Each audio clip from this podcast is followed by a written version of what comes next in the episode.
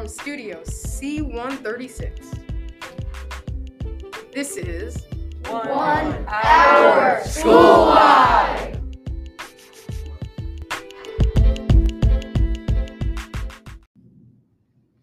Welcome, welcome. This is uh, Mr. Mertz. Welcome to episode five of season two. Special episode this week. I'm talking to uh, Coach Carter again. Makes a he makes another appearance this week, so be looking for that interview coming up next. Um, I don't want to take too much time today because we have a long, pretty long episode. Um, we weren't, we didn't have an episode last week, so there's a lot to talk about, and a lot of the students are really excited to talk about um, the Astros and other sports. But um, there is a there is a buzz in the hallways about the Astros being in the World Series, so um, look for that coming up in the uh, student segments. I would like to take just a few minutes to talk about um, what I've been talking about the last few weeks, and that's uh, the University of Oklahoma's football team. Uh, two weeks ago, they played TCU, won that game fairly easily, I'd say. Uh, the defense didn't play very well, um, but the offense played pretty well in that game. Um, I believe the score was, let's see, 40, 52 to 31. So a pretty, pretty decent win. Um, defense did get torched a little bit, especially in a secondary that is banged up. Uh, last week, uh, Kansas. All right, let's talk about it.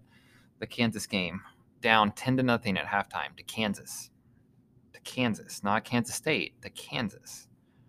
Came back when they come back and win the game though 35-23 once again the defense does not look very good especially in the back end um, the d line didn't really get much of a push linebackers can't cover anybody in a zone coverage. And uh, the quarterback for kansas looked like an all-star basically and kind of just threw the ball wherever he wanted to throw it. With that said um, i think the i think the defense is a little banged up. Um, I don't understand why um, if the if the linebackers can't cover people in a zone or in man-to-man coverage and on a passing play, I don't understand why we're not just blitzing the linebackers, um, especially if the D if the D line is is having a hard time generate pre- generating pressure, which they are from time to time, which makes no sense at all because this is supposed to be one of the best D lines in the country. But here we are. Um, secondary, really banged up. I think we're going to get some players back this week though against Texas Tech. Um, I I think the Sooners come out and play pretty well on Saturday at 2:30 and uh, have a pretty comfortable win. I would say it's probably something like that TCU game where uh, the final score is 52-31. So I'm, I'm thinking that the Sooners probably score somewhere in the 40s and Tech scores somewhere in the in the 20s. Um, I'd like to see some improvement on the defense though, no matter what the final score is, as long as OU wins, of course. Um, the Kansas game, though, I think there's been some overreactions to it where um, people are saying, you know, Kansas almost beat OU or OU almost lost to Kansas, and I, I guess that's true. Uh, they were down 17 to seven there, late in the third quarter, but it it reminded me of that scene in the Fast and the Furious, that first that first movie of Fast and Furious, the only one that's like worth watching in my opinion. Um, where uh, Paul Walker's character and uh, Vin Diesel's character race the first time, and they race for like pink slips, and he's uh, Paul Walker puts up his uh, I think it was that green car the first episode, that first race, and uh, he's winning the race, and he kind of looks over at uh, Toretto, Vin Diesel's character, and he thinks he's going to win the race, and then um, Toretto like hits that button and pulls out the little the NOS button and hits the NOS and then just blows away and, and beats him. And then after the race, like Paul Walker's like smiling at Vin Diesel and says like, "Dude, I almost had you." And Vin Diesel's character says, "You almost had me. You weren't you weren't even close to almost having having me." You know, I feel like that's kind of where OU was this week, where they just messed around and sleptwalked through two and a half, three quarters of that game, and then decided okay, let's just wake up and play now. And that's what they did. So I'm not going to overreact to to that game. I mean, it wasn't fun to watch for three quarters, but I just always was always sitting there waiting on like, okay, like we're gonna wake up, we're gonna like hit the NOS button and blow past these guys, and that's exactly what happened. So I'm not gonna overreact to that. I know a lot of people want to, but we it tends to happen if you look back at the last few games. Uh, don't look at the scores, but if you were to go back and rewatch the games, the last few times we played at Kansas, and it's been 11 a.m., we've slept walked, slept walked through those games, um, and been down.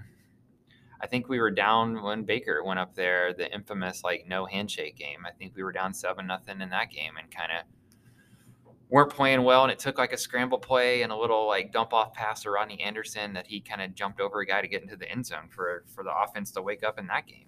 Um, so it's it's something that I feel like we tend to do when we play Kansas and Norman. It tends to be different, but when we go up to Kansas and play at 11 a.m., I, I feel like we're always like half asleep. So not gonna sweat that um, going into this weekend. So coming up for OU, they play Texas Tech on this Saturday at 2:30 should be win.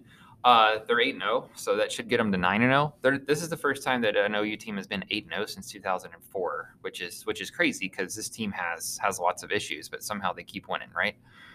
Um, then after that, there's a bye week, and then we're going to really find out about this OU team. I think you know everybody's been saying this for weeks now, but this is really where we're going to find out about this OU team in two weeks, uh, where they go to Baylor, home against Iowa State, and then at Oklahoma State. And that's the last three games of the year. Those are last three ranked teams. And all this debate about whether Oklahoma should be a top four team in the playoff or not, that's going to be answered too. If they win those three games, they're going to be a top four team.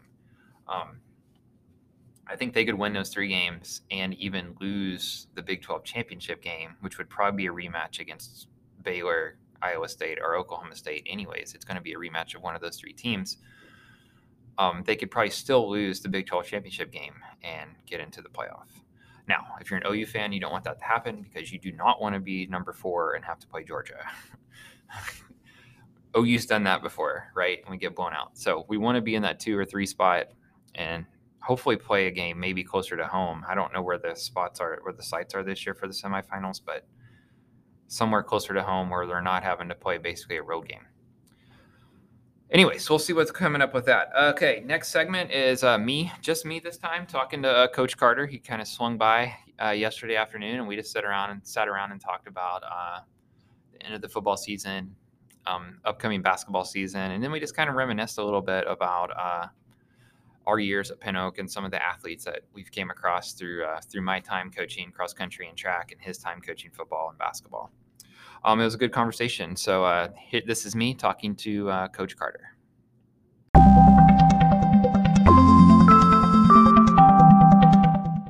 So y'all have like what one more game left, I guess.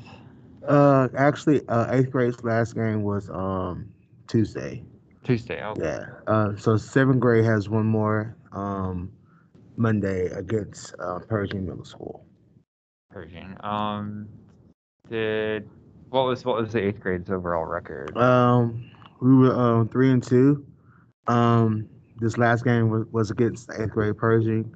Um, it was kind of a, actually a big game because um, of course, um, Pershing principals was talking smack to our principals, like I always do. Um, but this one kind of held was kind of big because if we would have beat Pershing, it would have been like a three way tie for first. So, no, uh, Pershing and uh, Pershing, us, and um um Mar- yes. So what is like? So we lost to Meyerland and Pershing. Is that what you're saying? Okay, so what went wrong in those games? Um, we don't have to like you know call somebody out yeah, specifically, um, but just oh, like overall, like Actually, with the Meyerland game, that was kind of like our, our, our first game against real competition. Um, we had a couple, like I said, we had we had a scrimmage before that and an actual real game, but those teams um, really wasn't what we needed before to play a team like like Meyerland. So they came they came and really hit us hard, and we wasn't ready, or we didn't know how that felt at that time. Um, and with the Pershing game, we had a great game plan. It was actually a defensive struggle. Um, I mean, defensive game. Um, the score was uh, 16 to 11, actually. wow. Um, uh, like I said, back and forth. We made stops on defense. Um, both offenses really couldn't get going. Um, and then, you know, we made a, a nice little rally in the fourth quarter to actually uh, put us up by five, and they were defense holding strong. Uh, never forget it, it was third, third and third and six. Um, they they run out the clock, so we all need to be there. They're Going to run, so we kind of packed in the, the interior box. Um, did a hard count, and you know we jumped, got five yards, starting one, and their quarterback's been gashing us the whole game. Quarterback sneak, no more timeouts left. Ran the clock out. Um, but yeah, it's that one. That was a tough one. Yeah. Just because of the I mean the build up from a week, bef- two weeks before that. Just knowing we had we still had a chance with that loss with Meyerland early in the year. So Sure. yeah. So, over the last like few years, and when we lose a game, like what's like the the biggest issue that like you know one school might be better at something than what we're better at, or they just have have have what have like you know speed or physicality that we just don't have, and what what what do you think is like going forward? What what do you think the team could could work on, or maybe it's not something they could work on. What just what is something that the teams that are beating us have that we don't? Mean, uh, honestly, a lot is actual like players that actually know know the game very well. Um, I'm not saying we don't have players who don't know the game, but you know, it seems like we're always like that one or two, one or two players just short that we just the little X factor we kind of need. Um, a lot of schools we played, they, they had an X factor. Um, lately, I've noticed we've know we both and Coach Graf noticed like you either have either or. We have speed, no line. We have line, no speed. We have a quarterback, no receivers. Receivers, no quarterback. And um, honestly, this year, this year we were pretty pretty balanced. And we talked about it earlier. It just it just hurt. I think it kind of hurt us that the last football season, those seven graders didn't get to play any games. So I think I think we, if they had actual year of actual football. I think this year would have turned out really well for us. Yeah. Um, I know from coaching track a few years in the past that you know we we would think we would get handoffs completely right on relays and stuff, but this other teams are just faster than we are, and uh, you know there's nothing to hang your head about on that. Yeah. They're just faster than you, they're faster than you. But uh, it's good to know. It's good to hear that um, some of the problems I guess we've had as a team are are are, are things like just things that we could work on and fix and not yeah. you know. Yeah, I mean, I like mean, I, you said, make them faster, yeah, we can't, bigger. we can't, we can't, we can't do that. And I can honestly say, as coaches, we do a really good job of developing our kids to Sure. compete against some of those teams. Um, you know, Pershing, they average at least thirty or forty kids on just on their eighth grade alone, and you know, you got a whole bunch of athletes to choose from. Um, but I mean, I, I told the boys after this last game how, how proud how proud I am. I, I am of them. Um, just the growth from August to now is is crazy. Um, and um, I I know it was a loss, but I think by far that was by far their best game of the year, and showed tremendous heart and battled all four quarters. It was it was really it was really amazing to be a part of. What do you have like a favorite play that sticks out to you this year that was successful? Um, yes, actually I do. It was um the opening kick against Lanier. The one Um, back. Yeah, that's when uh, we. Uh, I told Reed Sasser, I said, "Hey, if you catch this ball, you're scoring. Like, no doubt about it." And lo and behold, he caught it, on the seam, and he took off. right up the middle, or was it on the side? Uh, you know, kind of to the side, okay. Of to the side, but what we knew with his, he's such a talented kid, Yeah. and if he get any space, it can be explosive. And yeah, I, I told him, we, me and Coach Griffin both said, if you catch this ball on the run, it's it's a route. And called it, took it to the house, open the play. Was it a kick in the air, or was it bouncing Yeah, oh, around? oh, no, it was he Okay. called he, he kicked kid kicked it, made called it maybe around let's say 20, Wow. about twenty yard line, called it in, in stride, and it was gorgeous to watch. Where are they kicking off from? Um, they're they're kicking off from the. I want to say forty-five. Okay, that sounds about right. Yeah, five, forty-five. yeah. Okay, I gonna say, he kicked it from the twenty-five to the twenty. No, no, no, no, no. Oh, I can say the kid from Pershing, Yeah, their kicker, probably could have done it. Like, Yeah? He he had a leg. Like it was crazy to watch. Just him him him warming up. Like he was really good. awesome. I know Coach Grantham used to scout the soccer field to find kickers. You know, hey, wrong with that, right? you gotta do what you gotta do. We've had a lot of the soccer studs who Yeah. come out and do well for us. Uh, a couple, a lot. Um, it was good to see this year. We actually kicked the field goal. Oh, cool. Good field goal against against Pershing.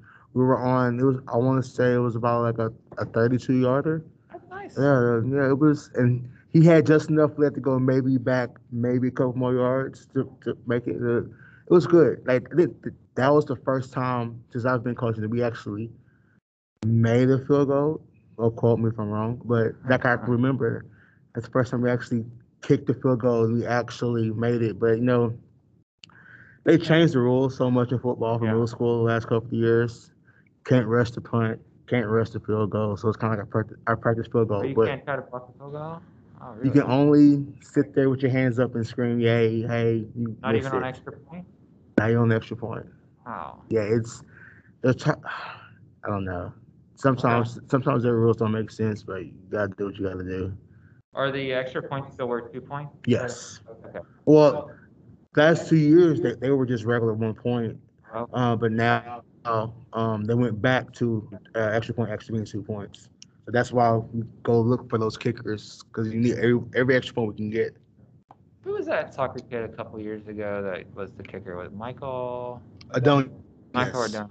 Yeah, yeah, I remember. Michael Michael Adonis. Uh, last time I checked, he was at Lamar. Uh, I think he played the sophomore, freshman, sophomore year possibly. Then Okay. stopped playing. He's a pretty good athlete. I remember him being fast. Uh, On, on uh, the track extremely fast. Yes, yes. Awesome. What do you got on one basketball? I mean, you got tryouts today. You already Yeah. got tryouts started yesterday. Yeah, we started trials yesterday. Uh, like I was talking to Colin before we got on. Uh, it was almost 80 kids trying out for seventh and eighth grade combined. Um, I think I had a total of 36, and he had uh, um, I want to say 34, 30, or something like that. It was, it was. I mean, it's always like that. It, it, it's it's usually a big turnout for uh, basketball. Basketball has actually really been kind of a big thing here for the last couple of years. Um, so made our first cuts uh, yesterday. We're doing our second round of trials today, and we'll have our last round tomorrow. Do you feel like the game's changed ever since you started coaching? When did you start? Like 2011, 2012? Uh, I I started. I was assistant from 2011 till 2012. Uh, the 2013-2014 year season. That was my first season as the head coach. Um. Oh yeah. Oh yeah. I, yeah. Game has definitely changed. Um.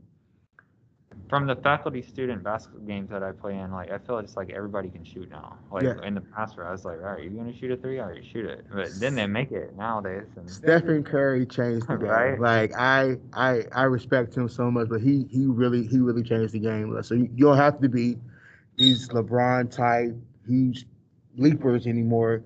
If you can catch and shoot and have any type of dribbling skills, like Yeah. you can make it. That's I'm, it's awesome. I like that. But as like a player who was kind of like more of a trash player in high school and not much of a shooter, but it kind of makes me sad that my style of player is kind of fading out. But Yeah. I, I think they'll come back. Oh, I mean, it, it's it's a, it's a cycle. Yeah. It- It's, it's going to basically get back to the super athletic freaks that can just jump out the gym. Um, but I mean, I I like it because actually it gives us a playing field. Because uh, going back paying Pershing, those basketball teams, those kids were huge. I'm like, and they are jump freak freak athletes. So, you know, here we, don't get the, get those athletes all the time. So I had to come up with the solutions. Say, hey, what what can we do to cap to compete? And you know, and like we just been grateful with, with the talent that's been coming in. We have we've been a lot of shooters. Um, my best shooting class was uh, they're juniors. They're juniors this year, so about three years ago. Um, by far the best class of shooters I've, I've had from top to bottom. Even my beard could shoot. Um, and um, some of them, majority of them are still playing, which I'm super excited for. Um, but a couple of them kind of chose different paths, which is usually how happens in uh, high school. But yeah, that's by far my best class. This class this year, um, we have some shooters, um, not as as talented as that group, but you know, seventh grade they look really well in seventh grade. They play well together. Uh, they they enjoy the game, and so um, I'm kind of excited about this year coming up. Just you know, for what I've saw in seventh grade. Do they most do they uh, middle schools mostly play zone defense or man defense? Um, it, it depends on your personnel. Um, I'm I'm a zone guy. Uh, but I mean, if I had the talent, the the dog, I call them the dogs, to actually run a man successfully, well, I'll run it. But for the most part, it's a zone. But you know, like I said, Steph Curry really changed the game. And after, after a couple of three pointers, they it, ne- it never fails when we play us. You get hot, quick, quick call that timeout, and they change the man. So then we have to adjust to stuff. And I, I, I want my my players to always just don't rely on the jump shot or the shots. Be able to dribble and go to the hole, stuff like that. So you know, you can't just shoot. Yeah. So Um, you like to press off of like a made basket or? oh yeah, that oh yeah, yeah. Uh, cookies. A one two two or one two? Uh, one? it's uh, yes, it's a yes, it's no one, one, two, one, two. Yeah, one, two, one, two. Um, call it cookies. Uh, I've been running that forever. I, I learned that from my first year here. Um, I, Coach Swift, Coach Swift, uh, ran that that uh that uh press, and um, also Coach Wells ran it too when she was the head coach. When I was under her um, it it works very very well, especially if you have those kids who are aggressive. It, it, it really it really it, it hits you quick as soon as the ball's in Trap. the- attack. Then um I also like to run a basically a half court trap too as well. So those are my my two go to presses. You know, it's like when you run a press, like it's not about necessarily getting still. It's it's making the other team screw up. Oh yeah, Uh, uh, And that's what happens. yeah, that's, Like, that's all it is. throw it out of bounds, they dribble it off the foot, you know, or they throw it right to you. Panic when you trap them. It's exactly all you. And I'm very. If we ever go to a game, I'm very vocal. If I'm vocal, you have to be just as loud as I am. Um, I've, I've I've learned that over the years. Like like, like you said, you can just get in their face and say something that that automatically startles them. Right. So I'm very I'm very big on talking or just saying something. You just make up words. Just say something. Just get into their head. Yeah. Um, trying to think of that team that was, uh, I don't know, it was probably seven or eight years ago. It was Michael Wiley and, uh, Yep, that uh, Michael Wiley, uh, DJ, um, Jarvis Johnson, um, Xavier, Davion. Xavion. What is right. Xavion. Oh yeah. Uh, it's Big redhead guy. Who's the, uh, Kelso, Jackson Kelso. Jackson Kelso. Yeah. man. The funny thing about him, so he went to Episcopal. He ended up playing volleyball. He was That's really I heard, right? He, he was really good at volleyball. And then um, I don't know if you remember Josh Wolf. Uh, he- only he came his I eighth grade year. Yeah. He actually he's a pitcher for the. He's, he's with the Brave organization right now. Wow. Yeah, I know Mike Wiley is uh, Uh, running back at Arizona. Um, Jarvis is at uh, a D two school. Can't think of the name right now. Uh, Xavion is at a D two school. Both of them are playing football. Um, DJ is actually at uh, PV right now on basketball scholarship. Mhm.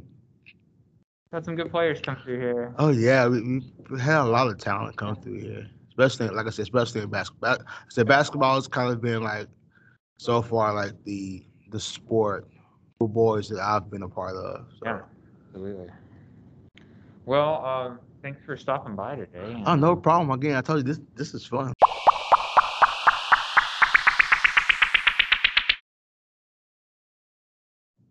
Hello and welcome to episode five, I believe, of MLB on the line.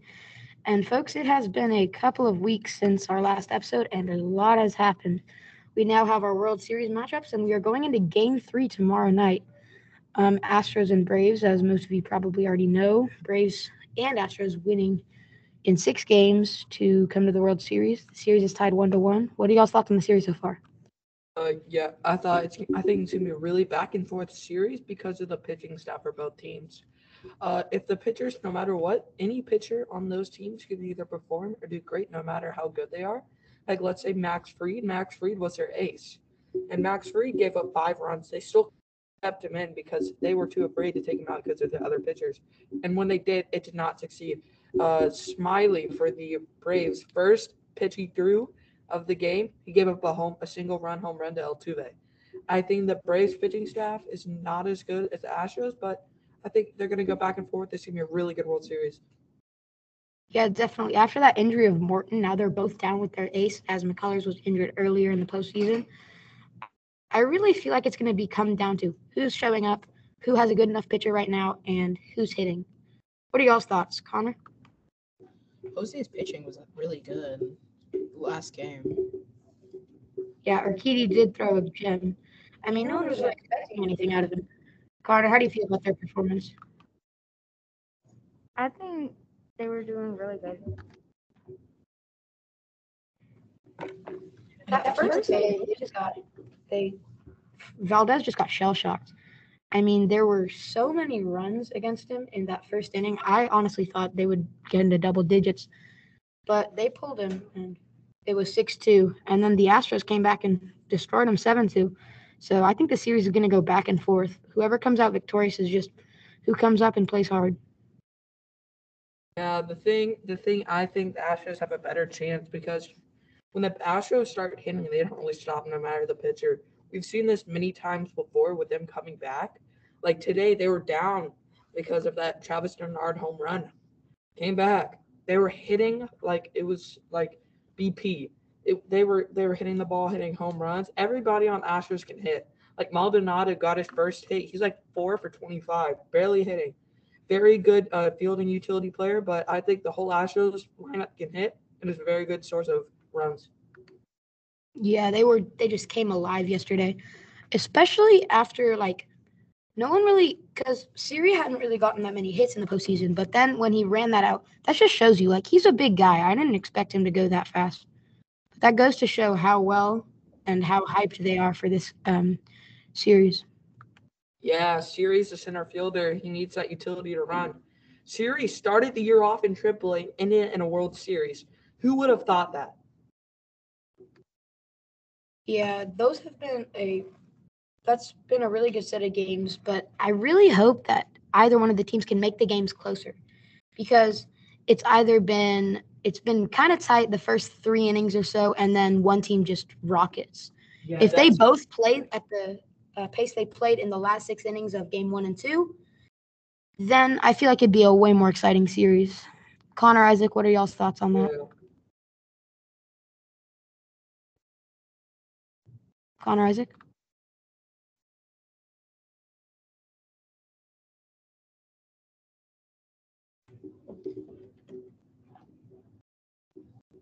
Um, yeah, the Astros hitting is like every player on their team can hit.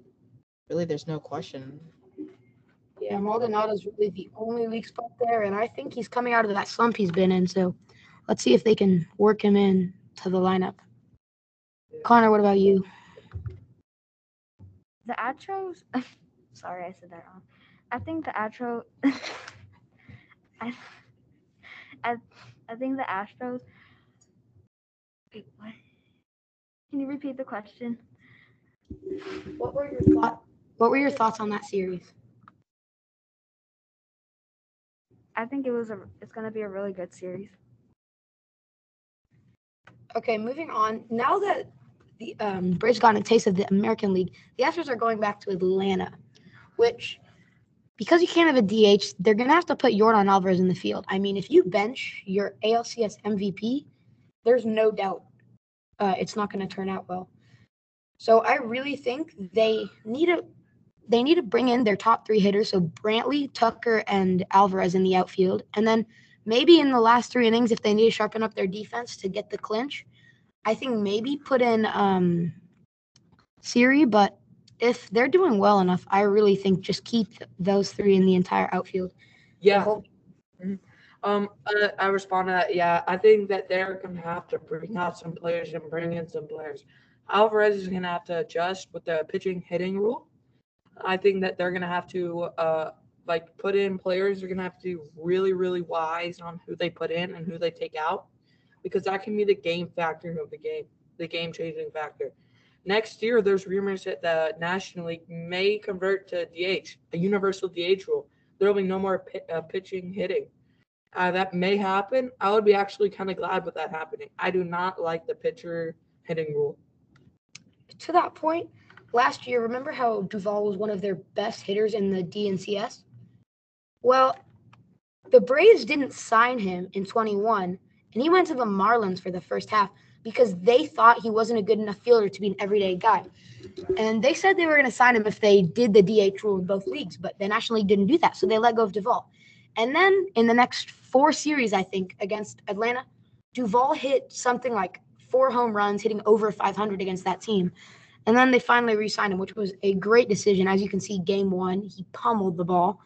That home run, I think, went almost 450 feet off the ConocoPhillips sign. He has been very hot this postseason, and I don't think Brian Snitker uh, regrets signing him again. How do y'all feel about uh, Duvall's performance? Yeah, I think it's great for Duvall to do good. He's kind of an older guy. I think that when he gets the barrel on the ball, it goes a long way. More of like a guy that either gets out or hits a home run or really hard ball. Duvall is mainly a type of guy you'd want in a situation of like like a walk off. Like he'll give up, he'll hit home runs if you need him to. And then Joctober and um, Eddie Rosario have been mashing the ball lately, but the Astros have kind of put a stomp on their hitting. I mean, I think I saw one or two hits uh, from Rosario, and I haven't seen a single hit from Pederson. So Yeah. they whatever they're doing is working. What do you- how do y'all feel, Connor and Isaac?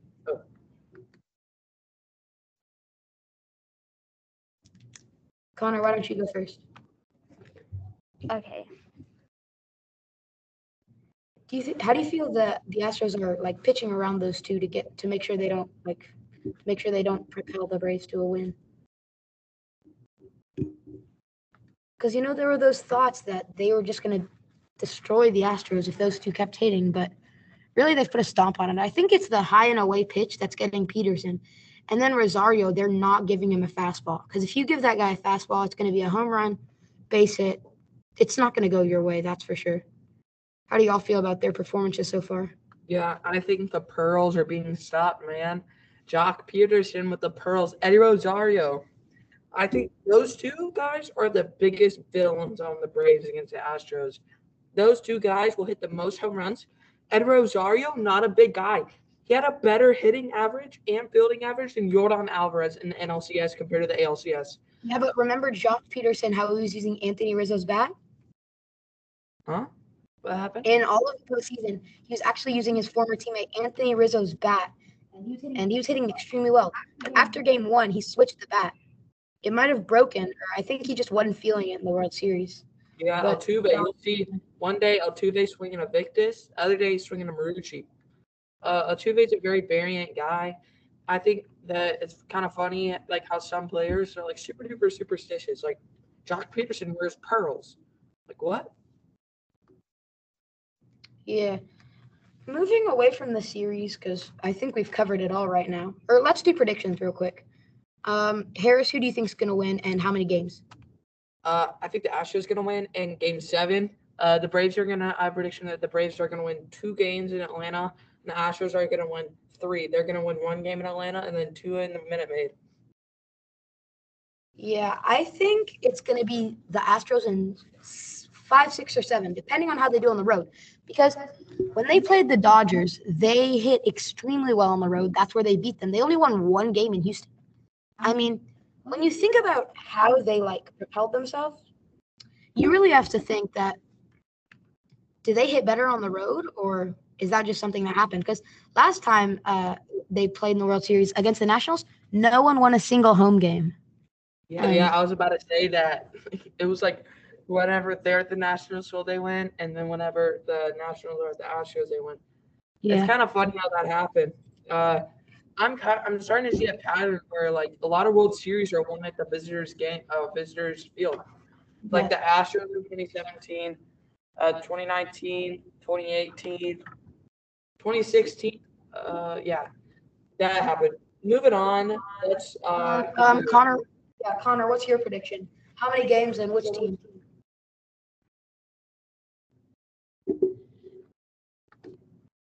Astros Oh, I seven. the Astros. Yeah, Astros and seven. That's a pretty good prediction. I mean, both teams have been hammering, but I feel like if the Astros keep pitching to Pederson and Rosario the way they have been, they're going to come out on top. No doubt.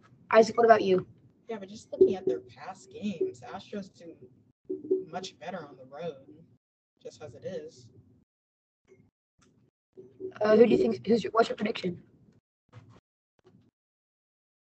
I think the Astros are gonna win Game Seven. honestly. So that's three Astros and seven, and all four people are predicting, but that might just be because we're from Houston. Um, let's move along to really quickly. I just want to go over how Shohei Ohtani won the Special Player Award for being the, well, basically being like Babe Ruth. I mean, that's he's the first two-way player to earn that reward for being a two-way. He's the first two-way All-Star as well. I just thought we should talk about that a little bit. Um, I think that's all, right? Yep, that's pretty much all. Uh, Ohtani, one of a kind. Yeah. Uh, yeah, that's it for MLB on the line with Connor McSorley, Isaac Allison, and John Boutros. Signing off. Harris Man. Uh, have a nice day, guys, and keep watching baseball.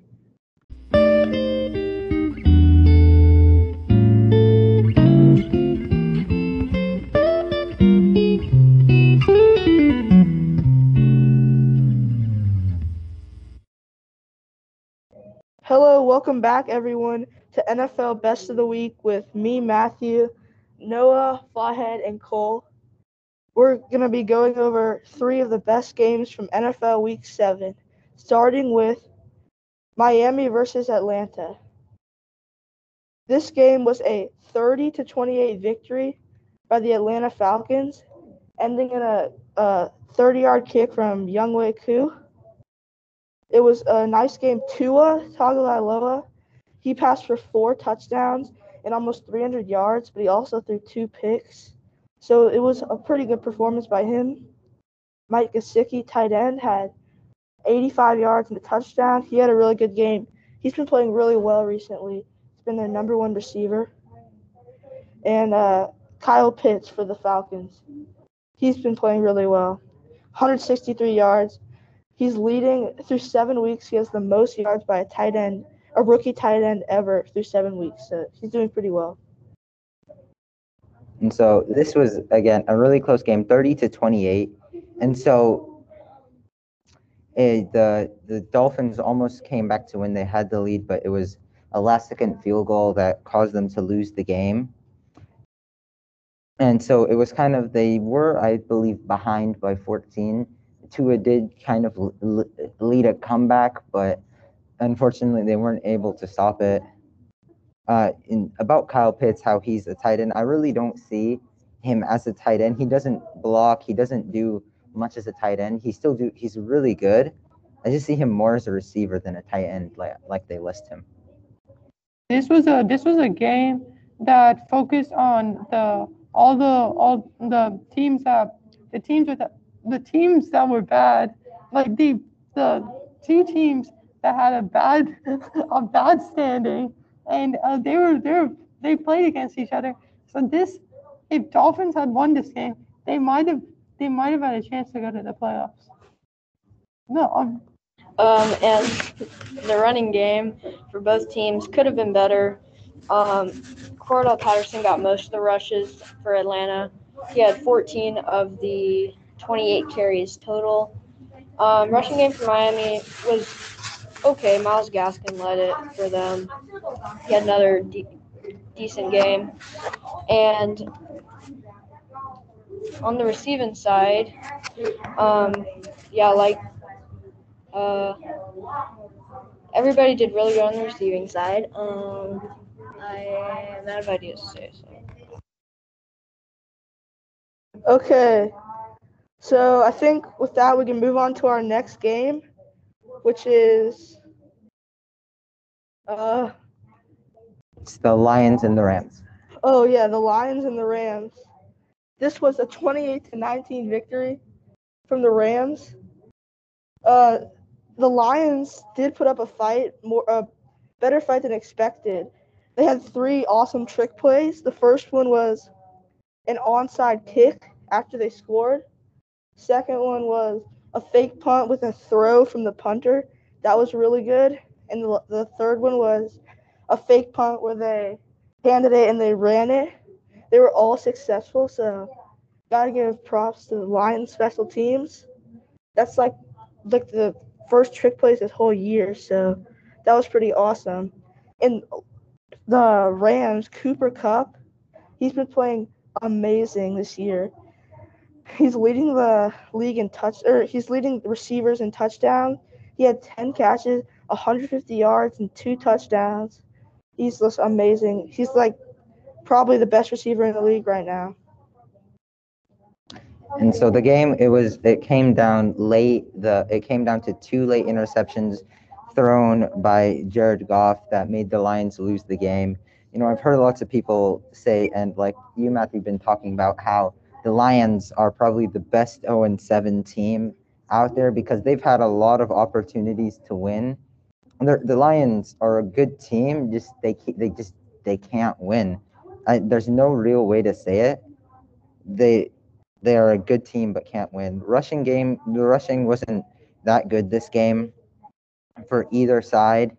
Uh, nobody had over 60 yards in total, and again, how he we were uh, Matthew was talking about how Cooper Kupp is having a historic season. He had 156 yards and two touchdowns, helped the Rams really win the game. And yeah, Yeah, and it was a it was a mm, like a really close game. The the uh, the QB the QB both of the QBs had really good really good uh, passing yards, and one uh Jared Goff had two interceptions, uh and two two two, inter- two interceptions, and uh yeah. Um, Matt Stafford actually hit a milestone that day. He had his 300 TD pass to Cooper Kupp. Um, he had an extremely good game with over 300 passing yards and three TDs, two of which went to Cooper Kupp. Sorry, I said that for the third time, guys. I just have to enunciate it. Um, Robert Woods, I think that's his name. He had a really, he had a pretty good game. 70 yards on six receptions. No TDs though. Those obviously went to Cooper Kupp. Um, on the receiving, on Detroit's receiving side, they did pretty good. Two people had basically 100 yards, and yeah, pretty much. So uh, next week the Rams are taking on the Texans. Should be an easy win for them. And the Lions are playing the Eagles. Probably gonna get their first win there. So yeah, with that we'll move on to the next game.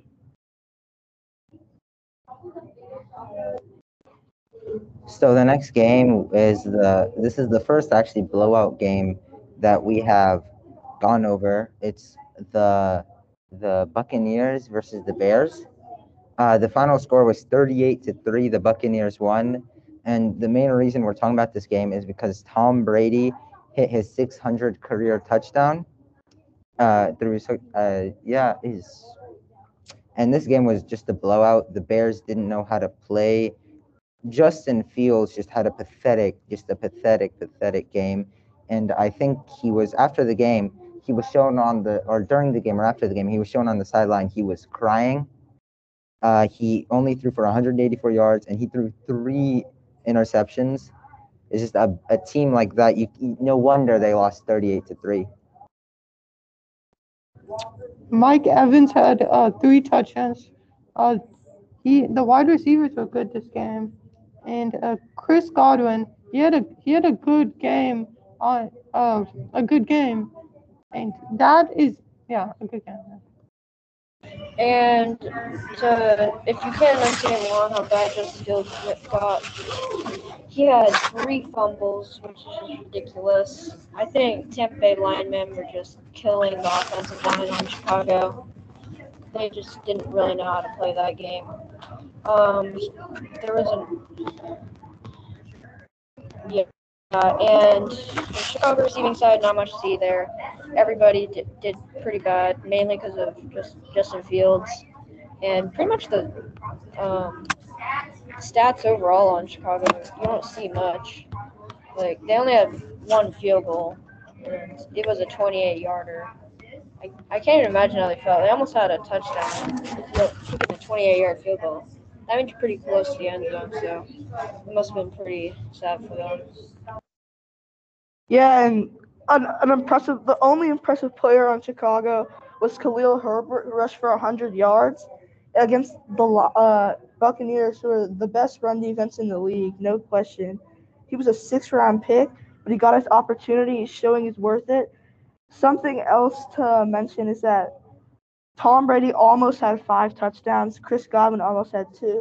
He hit him over the middle on what would have been a 35 yard touchdown but he got tackled on the one and ended up kicking the field goal. Just a great play from Tampa Bay. The defense is dominant, and uh, Justin Fields has been playing horribly. So I think now we can end our segment. Thank you guys for listening, and see you next week.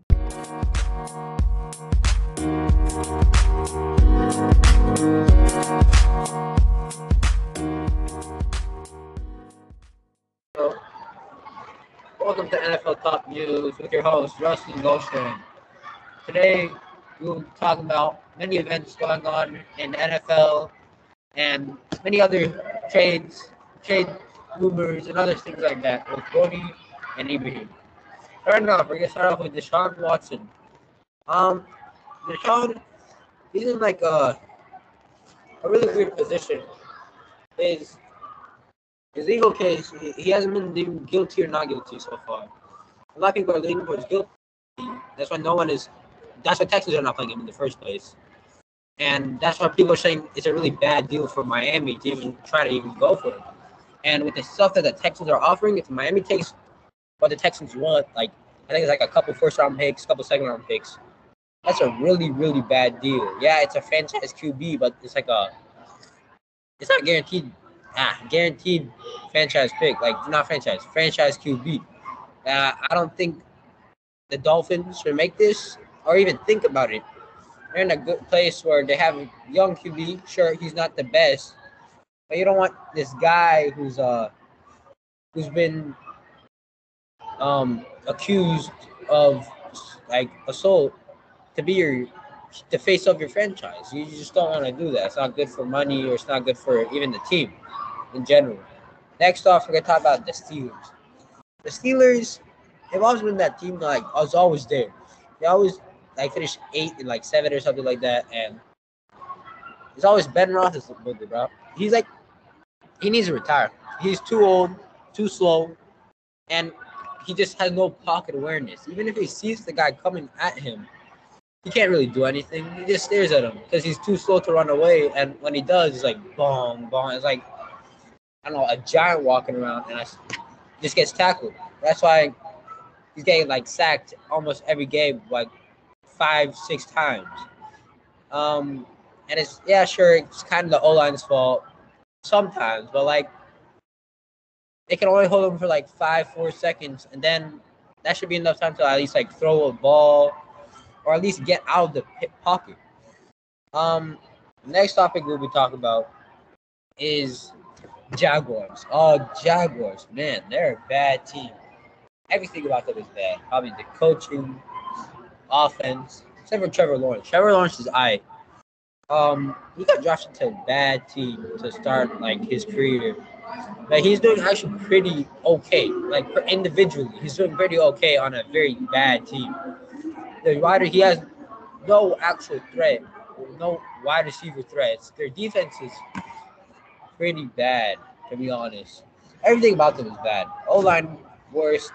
Trevor Lawrence to get hit up every game. It is bad. Now, last thing I'll be talking about is Kansas City. Patrick Mahomes, man. I don't know what's going on with him, but I think he has 11 interceptions so far this year. He had like 10 last year, like the whole year. And right now he has 11. Um, yeah, some of these are his fault. Yeah, but if you look back at it, it's always in the guy's hand. It's always in the wide receiver's hand. It just gets out of his hands and it goes into the defender. Um, but Patrick Mahomes is not the same as he was like yet last year. Um, he isn't performing as well, but he still is Patrick Mahomes. He's throwing crazy like things. Are they gonna like go to the playoffs? Maybe. They probably will, but they won't get that far, in my opinion. They're not the same Chiefs they were last year. Their defense is pretty bad. They made the GM was crazy for signing them to such huge deals. I think like Patrick Mahomes, ten years, five hundred million. That is insane. Anyway, that is all for me. We will be going to Ibrahim. Modi. Alright, uh, so um, what I'll be talking about is uh, how Bill O'Brien pretty much screwed over the Texans. Um, so, uh, I mean, I, I'm not sure about this stat, but I'm I'm pretty confident that DeAndre Hopkins did not drop a single pass that entire season. And Bill O'Brien still thought that this is going to be a good idea just because him and DeAndre Hopkins didn't get along together. So he just traded him to the Arizona Cardinals, and everything started going down from there. He had already traded, uh, I think his name was Jadeveon Clowney or something like that.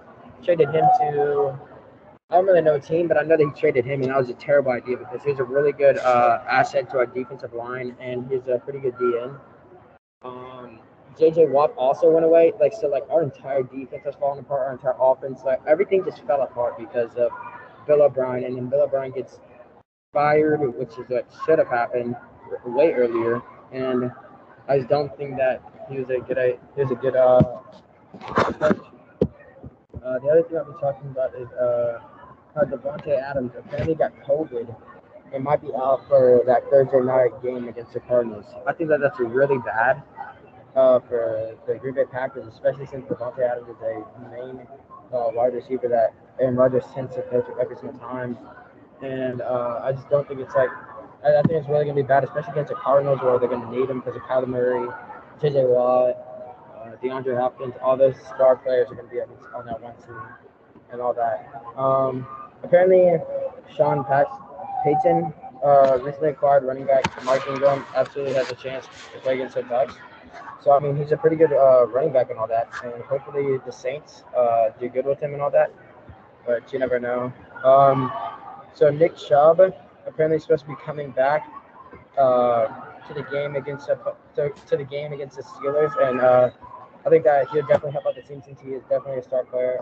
And then he and he plays running back, so that's like where the ball goes most of the plays. And Nick Chubb is really good, so I think he should definitely uh, help the team out a lot, especially with uh, all the other players that got hurt and all that. Um, the Cowboys, they have uh, I, I don't know how to pronounce his name, but La, La'el Collins spending time at guard for Cowboys after return from suspension. He got suspended, and he was actually pretty good last season. Um, yep, he helped the Cowboys out, but like Cowboys aren't good last year. Either way, he's still a good player. And uh, I'm- I don't know the exact reason he got suspended. I think because of uh, I don't even know, but uh, it was uh, just pretty bad. And hopefully he gets better. Hopefully the Cowboys can improve. Um, the Cowboys, Ezekiel Elliott's like actually starting to become a lot better than he was those first than he was last season actually, which is a lot better than uh uh yeah than how he did last season. And uh, I think that'd be all for me. Abraham. Uh, hello. Uh, today I'll be talking about how the Browns QB has uh, a major shoulder injury and is out for this uh, majority of the season. Baker Mayfield has made 51 consecutive starts for the Browns. That streak will come to an end Thursday night. The Cleveland quarterback will not be playing against the Broncos on short leave. Mayfield has been dealing with an injury to his non-throwing shoulder for most of the season, and he aggravated it in Cleveland's 34 17 loss against the Cardinals in Week Six. Mayfield didn't miss any time during that game. He was pulled late with the Browns tailing in tailing in favor of Case Keenum, but that was largely an effort to protect him from further injury. However, the damage has already been done. This, the silver lining is that despite Mayfield's rough uh, sounding injury, he doesn't appear to be in danger of missing too much time. The 33 Browns will be without him this week, and he, may, and he may be questionable moving forward, but all he's guaranteed to miss right now is Thursday's game. The Browns haven't put Mayfield on injured reserve. That means that the team is planning on mi- him missing fewer than three games. So there is a possibility he could return to action in weeks eight or nine. But um, I personally think that Mayfield should not be placed back in the game anytime soon, or should at least be given a one to two month rest time. But even so, I think that taking him out will definitely lower the future of the Browns. However, even if they were to put Mayfield back in, I think it would still affect the Browns, judging that playing on an injury is never good for anyone. But after all, this is just my opinion. Thank you.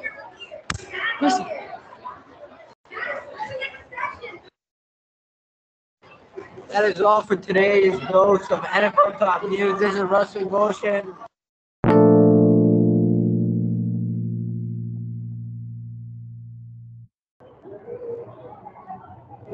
I am your host, Sean Allen, with my partners Issa and Adam. Today we'll be discussing a recap of the first games of the new NBA season and briefly talk about the Kyrie Irving issues. At the end, both topics. Issa will be summarizing the first game of the season, which is the Nets and the Bucks. Let's start off with Issa with the first games. Uh, the first games this season was the Warriors versus Lakers. Steph Curry and the Warriors won that game with him having a triple double. Uh, that's about it.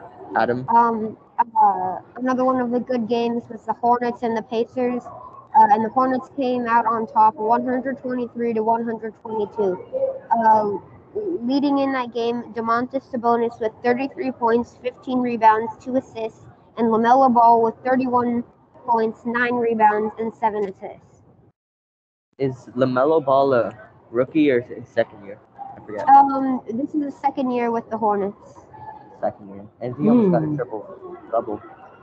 What about this game? The Timberwolves versus the Rockets. Oh no. 124 to 106. The Rockets lost that game. I could tell. The Rockets aren't Yeah, good. they did. They're not good. Uh, Rockets they are so bad. so well. They can't even beat the Timberwolves. Yeah, I mean, um, uh, uh, uh, for the Timberwolves, um, you had Karl-Anthony Towns with 30 points, 10 rebounds, and two assists. That's a pretty good performance from him. And then um, uh, the top leader for the Rockets is Christian Wood with only 16 points, nine rebounds, and three assists. Didn't So, James Harden like leave the Rockets? uh, he yes, got traded. He wanted to get traded. To yeah, who? he's now on the Nets, the Brooklyn The Nets. I mean, Oh, no wonder Washington lost, bro. Christian, Um, Uh, Christian yeah, uh, Wood is a pretty good player, but he shouldn't be the best player on your team unless he gets a lot better. Yeah, he should not. Um, and speaking of the Nets, uh, Kyrie Irving, uh, he is um, he's not willing to get the vaccine, which the NBA is now requiring. So uh, he is not wanting to play, or they're not letting him play in any of the games. I mean, that they're not wrong. There have to be vaccines. It's like a safety hazard around Yeah. parts.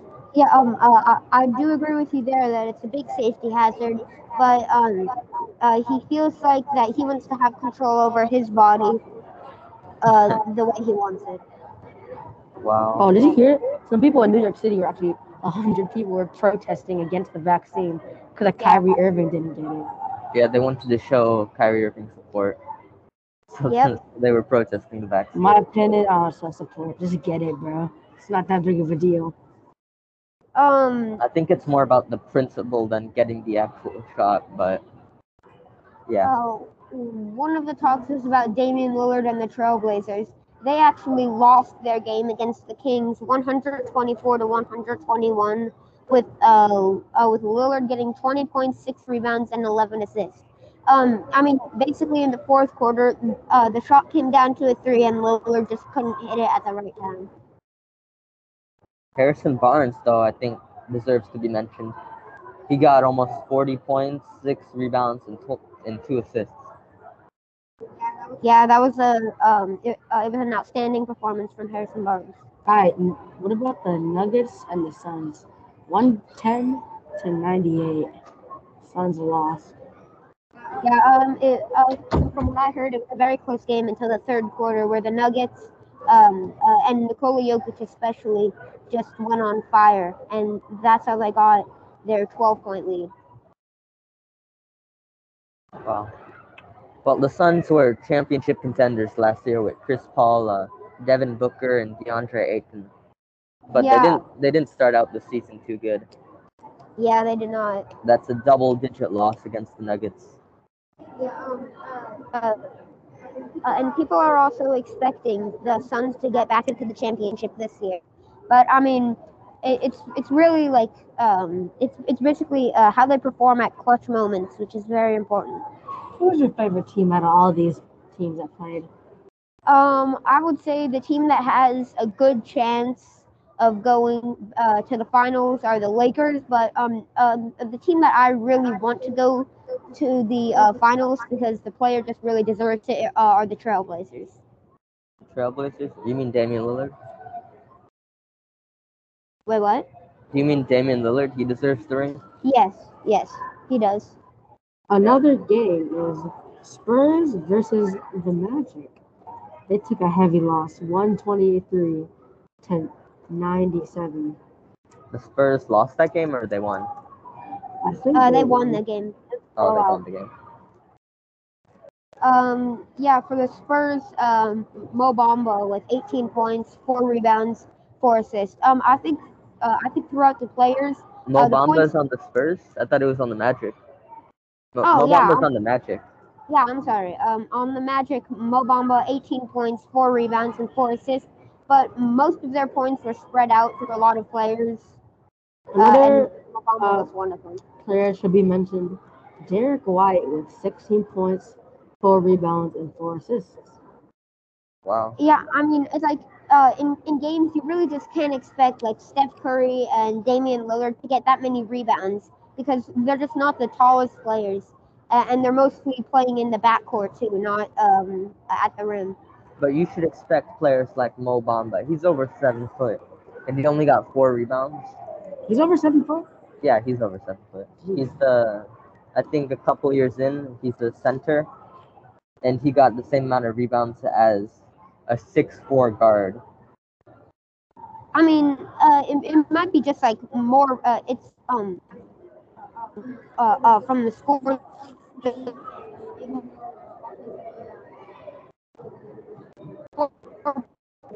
Eight and maybe more uh, offensive rebounds. So we can. Oh yeah. Um, the Knicks and Celtics that went into a double overtime. Double overtime? Yeah, Double um, it, it went into a double overtime, 144 to 130. Uh, uh, and then, I mean, just uh, for the Celtics, Jaylen Brown with 46 points, nine rebounds, and six assists. And then you have Julius Randle with uh, 35 points, eight rebounds, and nine assists. Which, uh, um, uh, in, in my opinion, both of the teams played really well. Uh, But the Celtics, again, they just um, they're good at clutch moments, which uh, can decide the game. So, speaking of these points and like how much they score, has there ever been a team who had 600 points and it 300 in one match? Uh, I don't think so. That'd be like thirty overtimes. Well, uh, it would happen one day. Yeah, uh, yeah, that's not been, uh, that has not happened yet, but it might. I mean, One day. you never know in 2021. Oh. Uh, I don't think that'll happen. Three hundred points is just uh, Yeah, it's it's probably not going to happen. It's like Um, bowling. You get perfect 300. too Yeah, high um, uh, expectations. Uh, uh, so what I've seen is that um, uh, in a regular season game, this is the highest scoring game in NBA history. It was a triple overtime game between the Pistons and the Nuggets in 1983, and the two teams combined to score 370 points. Combined? Who won?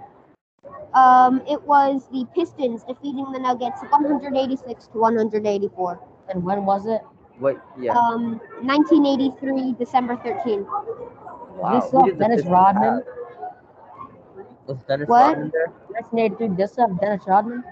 Dennis Rodman, I, I don't know. Wow. Um, but I mean, you've seen players that can score a lot of points. You had uh, Wilt Chamberlain who scored 100 points in a game. You had Kobe Bryant who scored 81, and Devin Booker who scored 70 in one game. So um, uh, uh, that can definitely happen. But uh, again, like you need a very long game. And very good players. You need multiple of those players. Like yeah, is the, The Lakers team. They had like three All Stars, right? The Lakers got Russell Westbrook, LeBron James, and Anthony Davis. So yeah. They also have a couple of former stars like Carmelo Anthony and Dwight Howard. But uh, Yeah. They still didn't manage to win their game against the Warriors. Mhm. Even Oh. even if the Warriors didn't have Klay Thompson. Uh, there was a low scoring game against the Wizards and the Raptors. Uh, the Wizards came out on top 98 to 83. Uh, and you had Bradley Beal with 23 points, three rebounds, and four assists. Wow. The Raptors a couple years ago won a championship, but they lost Kawhi Leonard, and now they're down to getting beaten by the Wizards of all teams. Yeah, I mean, like, um, for every team, like, uh, there can be drastic changes and stuff that can, like, uh, it, it can lead the team to great success and also uh, very low success too. Yeah. That's too bad. I like the Raptors. Yeah. Dinosaurs. Mhm. Dinosaurs. Um. Okay. Uh, Issa, you wanted to talk about um the Nets and Bucks game, so you, can go ahead and do that if you want. Oh yeah. The Nets beat, or sorry, the Bucks beat the Nets by like 23 points. It was their first game since they won championship against the Suns in Game Six, with Giannis having 50 points in that game. Uh, what else? Oh, Khris Middleton and Pat Connaughton each got 20 points to add to Giannis's 32 points to beat the Nets. Yeah. Um. Uh, and just one thing to add in, like, uh, that's really spreading the um the points out. Like you have 20, 20, and then 32. Like it's just a combination of a lot of players, which is good. Plus, they were missing the, one of their best players in Jrue Holiday. Yeah, that's true. He was out for that game. Uh, for the Nets, Kevin Durant had 32 points and 11 rebounds. Patty Mills actually came out as a surprise with 21 points, and he shot 100% from three-point range with seven three-pointers made. Yeah, that was uh big. He got more than James Harden, who only got 20 points.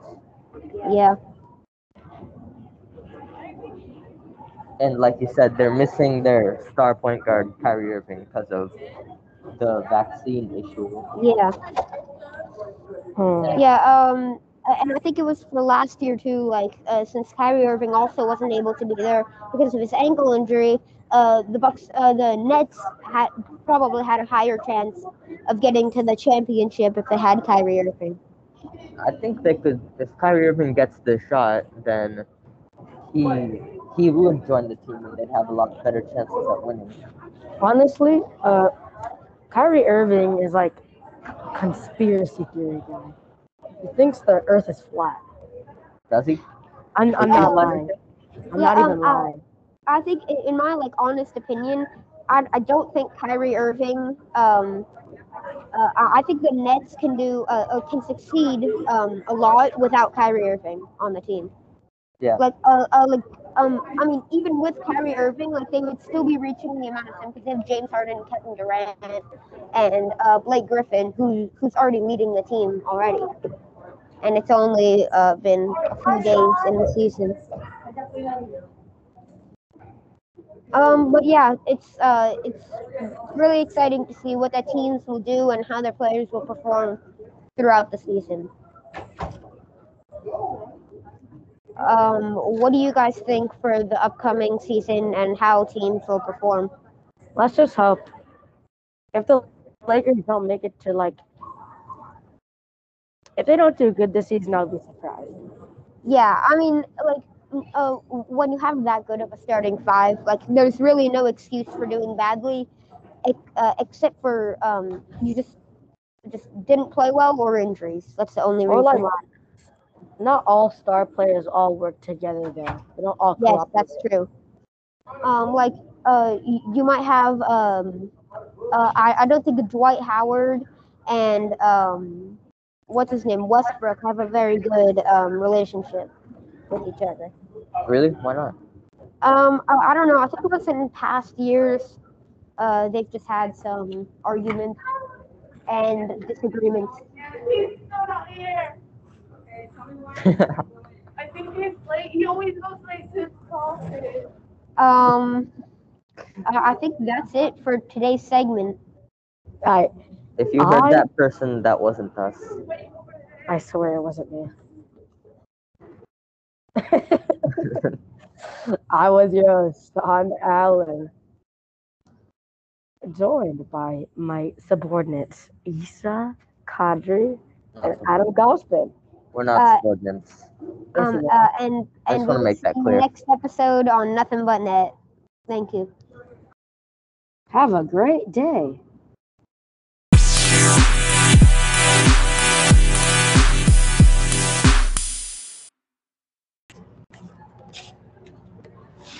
This is the real football.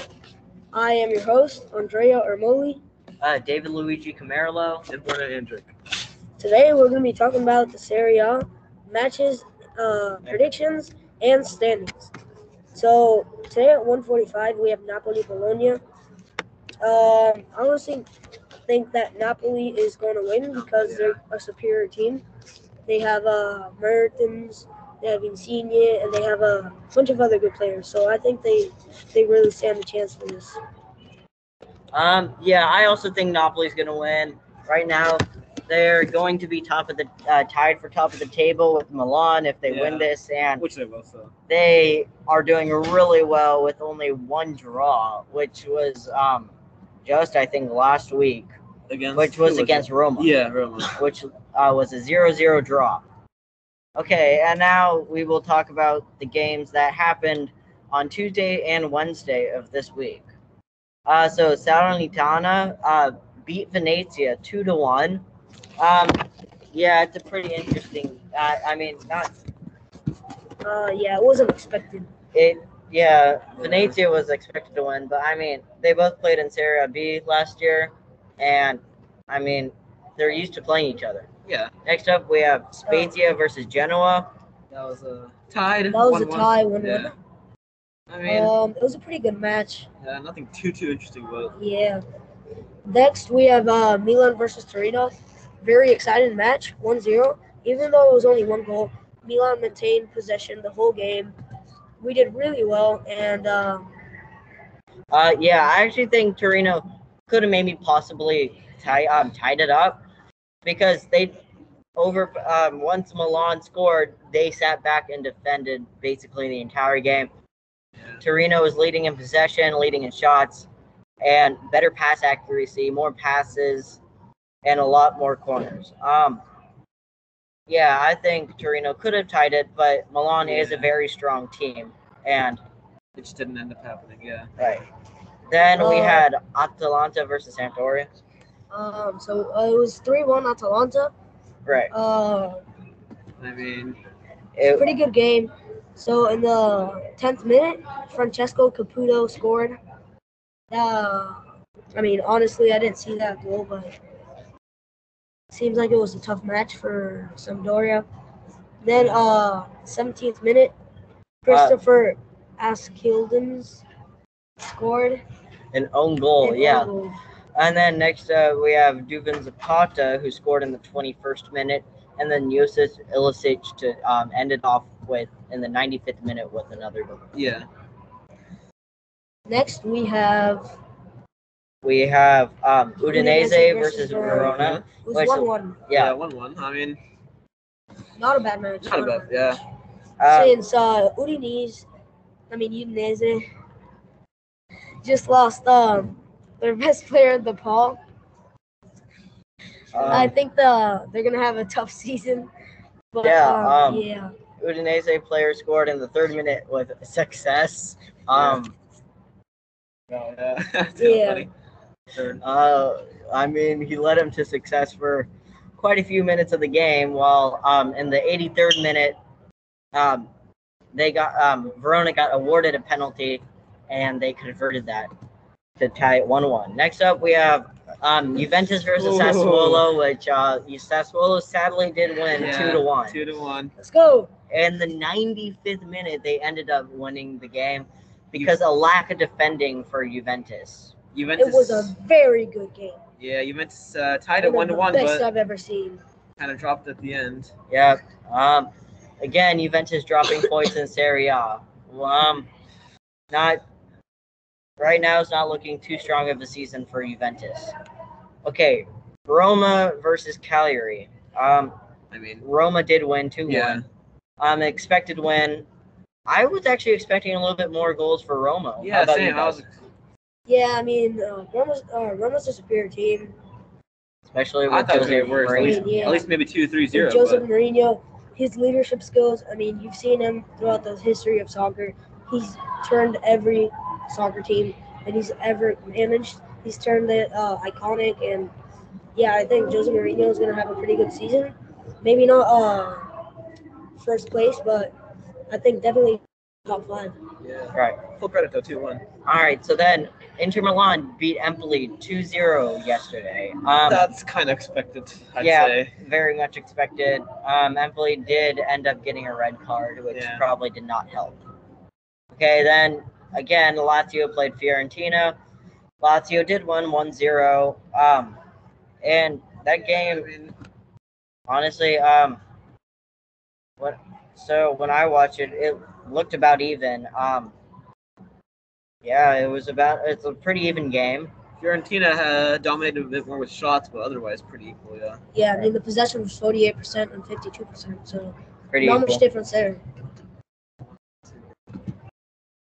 Okay, um, yeah, and that's all for um this week, and then, but actually later this week, um, over the weekend, uh, they Serie A will be resuming. Yeah. Um, and then eleven. right, and then first game up we have Atalanta versus Lazio. I think this is going to be a very tough game. This will Yeah. be. This will be good. I I would mean, Atalanta's doing very good this season. They have been uh, dominating uh, the matches they played. Uh, they were winning 2-0 against Man United in the Champions League. Somehow Ronaldo, well, you know, it's Ronaldo, but the iconic Ronaldo, he tied it up. I mean, and then he scored a, a a nice head- brilliant header Yeah. to win the game 3-2. But I think Atalanta could win this game. Because, I mean, uh, Lazio haven't been doing very good. Yeah, I would actually say a two-two draw for Atalanta and Lazio. What about you, Warner? I'm gonna have to agree. It's gonna be. It's gonna be a very tough game, but a draw is probably maybe two two, maybe one one two. But like I don't know. Yeah. Uh, I think I'll, I think I'll go. Yeah, agree with you. On the All draw. right, next game we have Verona versus Juventus. Um, Well, I- I'm, I'm assuming you want Juventus to win. yeah, I, I do. And actually, Um, I might honestly. I'm, I kind of think maybe. I think Juventus uh, could win, but you know it could be a very tough game It won't since be they easy, just yeah. lost uh, against the Swallow. Verona haven't been doing that good. They're tenth right now, but uh, you know anything could happen right now. Juventus Right. isn't playing as well as they used to be with all Ronaldo. right, they're having very shaking seasons so far. Yeah. All right, next up we have Torino versus Sampdoria. Um, I would I, I'm gonna say Torino. Yeah, on that's. this one. I don't think that's really Yeah, too much of a question. Yeah, it's not, it's not much of a question, but Uh, when Torino has been 13th, dropping has been dropping points recently Yeah, with games, um, very tough games yeah. Against Milan, tough. Napoli, and yeah. Juventus. Like, and Those are a lot of good. scores. right, so I do think Torino will pull it off, maybe 1-0. I'd say two. Two? Um, yeah, I'm gonna have to go with one, but All right. Next up, we have Inter Milan versus Udinese. yeah. Um, Inter Milan, Yeah, ooh. I am almost 100% sure that they will beat Udinese.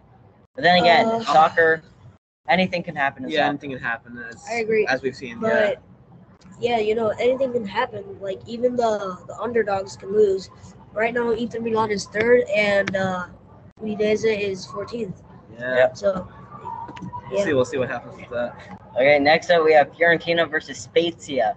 Um, I think Fiorentina. Fiorentina, that's like You know, with their young striker Vlahovic. yeah. He's doing really well at the moment. Spezia's not doing that good this season. I mean, Yeah. they're escaping relegation. I mean, there's still a lot to go, but All right. Still, we'll see. Um, we'll see with that. Then the next game we have is Genoa vi- versus Venezia. Um, I That's think gonna be- Genoa's gonna win. I'm gonna have to say it's gonna be like a tie. What do you guys think? Yeah, I would say maybe like a nil-nil tie.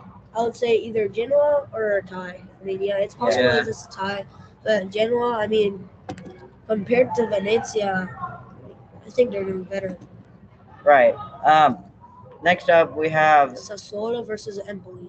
Right. So I think Sassuolo's gonna win. Yeah. Uh, they just pulled a two-one win off of Juventus. Um, honestly, yeah, I mean it's it's Sassuolo for me. They Uh, got the speed, mentality. I think they have what it takes to win this game. I'm Yep. gonna have to agree with that. Yeah. Next up is Salernitana versus Oh, Napoli. Oh my. I think uh, Napoli's gonna win. Yeah, I don't know Salern- Salernitana. Uh, just one. I mean, Napoli is gonna win. yeah, that, I don't think that's. It's a pretty clear win. Mhm. Hopefully not- not, because uh, I want Milan to stay on the top of the table. but yeah, Yeah. I don't think there's a question about that one. don't think Yeah. there's a Um. And next up we have Ooh. uh, Roma versus Milan, which will be a tough game. That'll be interesting. Yeah. They're Yeah, both doing tough game. really well right now. That's Um, gonna be 1-0. I think it's maybe Milan though. Yeah, I'm gonna say two-one Milan. 2-1 Milan. Okay. I'd say either 3-0, uh, score from Leao. No, Okay. I don't know, man. I'm gonna say a break from Theo Hernandez and two from Leao.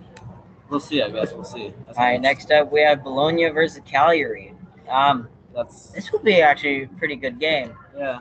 Both right now at mid-table, um, mid to lower table. Yeah. Actually, Cagliari is last Yeah, place last right now. um, Uh, that's even not though exactly. a few uh, like for the past few years they've been pretty consistent maybe like 12th 13th place um but right uh, this season they're not having a good season um But I get what you mean. It could be a it could be a decent game. Yeah. Could be a yeah hopefully um Cagliari could win this and get back on track with their season Yeah. all right and then next up we're going to be talking about the champions league predictions Yeah. um first up we have um chelsea versus malmo Uh, it's Uh, a pretty killer win. That's Chelsea. Chelsea. Chelsea. Yeah. Yeah. They could go up. So they just played uh, Malmo and they won 4-0. I'm thinking maybe a little bit less because they've already beat them and like maybe just a 2-1 or 2-0 game. Uh, yeah, I agree. I, I think they're not going to play their top players in this game uh, for risk to not be injured. But if, I mean, if they do, it's gonna it's gonna be a pretty good win. They'll Uh, probably get a big goal differential in this game. But yeah, Next, Next. game. Yeah, it's pretty interesting. Wolfsburg versus uh, Salzburg. yeah. I think last segment we predicted that Wolfsburg was uh, going to win, and they actually lost, right, they lost 3 to 1. which is not exactly yeah small. All right. Um. Well, Yeah. now what do you guys think again? I think I mean Salzburg. they've been doing Oh, really good. I think know. they're top of the group, right? Salzburg right now. Um, let's check. Um, Yeah, they're top of the group. Yeah, and then Wolfsburg is actually at the bottom of the group. Yeah, I'm gonna have to go with Salzburg then. I don't know. Yeah, I can't really see. Yeah, I don't know, man. yeah. I don't see Wolfsburg winning. I actually still think Wolfsburg can pull this win off, and yeah, and because right now in the Bundesliga they're doing pretty well. So I mean, yeah, but sometimes it's they're doing really good in the Bundesliga, and sometimes they're doing like really bad in the Champions. I mean, it's happening to Milan. right. Yeah. Okay, next game we have Villarreal versus Young Boys. This is a tough game. I mean, uh, I don't think Young Boys had uh, luck when they beat uh, Man United. I mean, maybe a little because of that mistake by Jesse Lingard. That was a while ago, but I still think that uh, it could be a tough game. And yeah, I know. I'd say tie. Um, I'm gonna say Villarreal Yeah, I'm one gonna, zero I'm gonna have to go with Villarreal. It'll be a tough game, but Villarreal I think because last game Villarreal beat Young Boys four to one. So Oh. Yeah. uh, I would say maybe just a small win for soccer Villarreal. is a yeah, it's unexpected sometimes, but I'm gonna have to go with Villarreal. Okay, I'm gonna say Juventus versus Zenit. Ooh, Um, I, I don't think Juventus is going to put in their um, first string because they've just beat them 1-0 and they're right now sitting at the top of their table. So maybe get a few benchers on and see how good they are.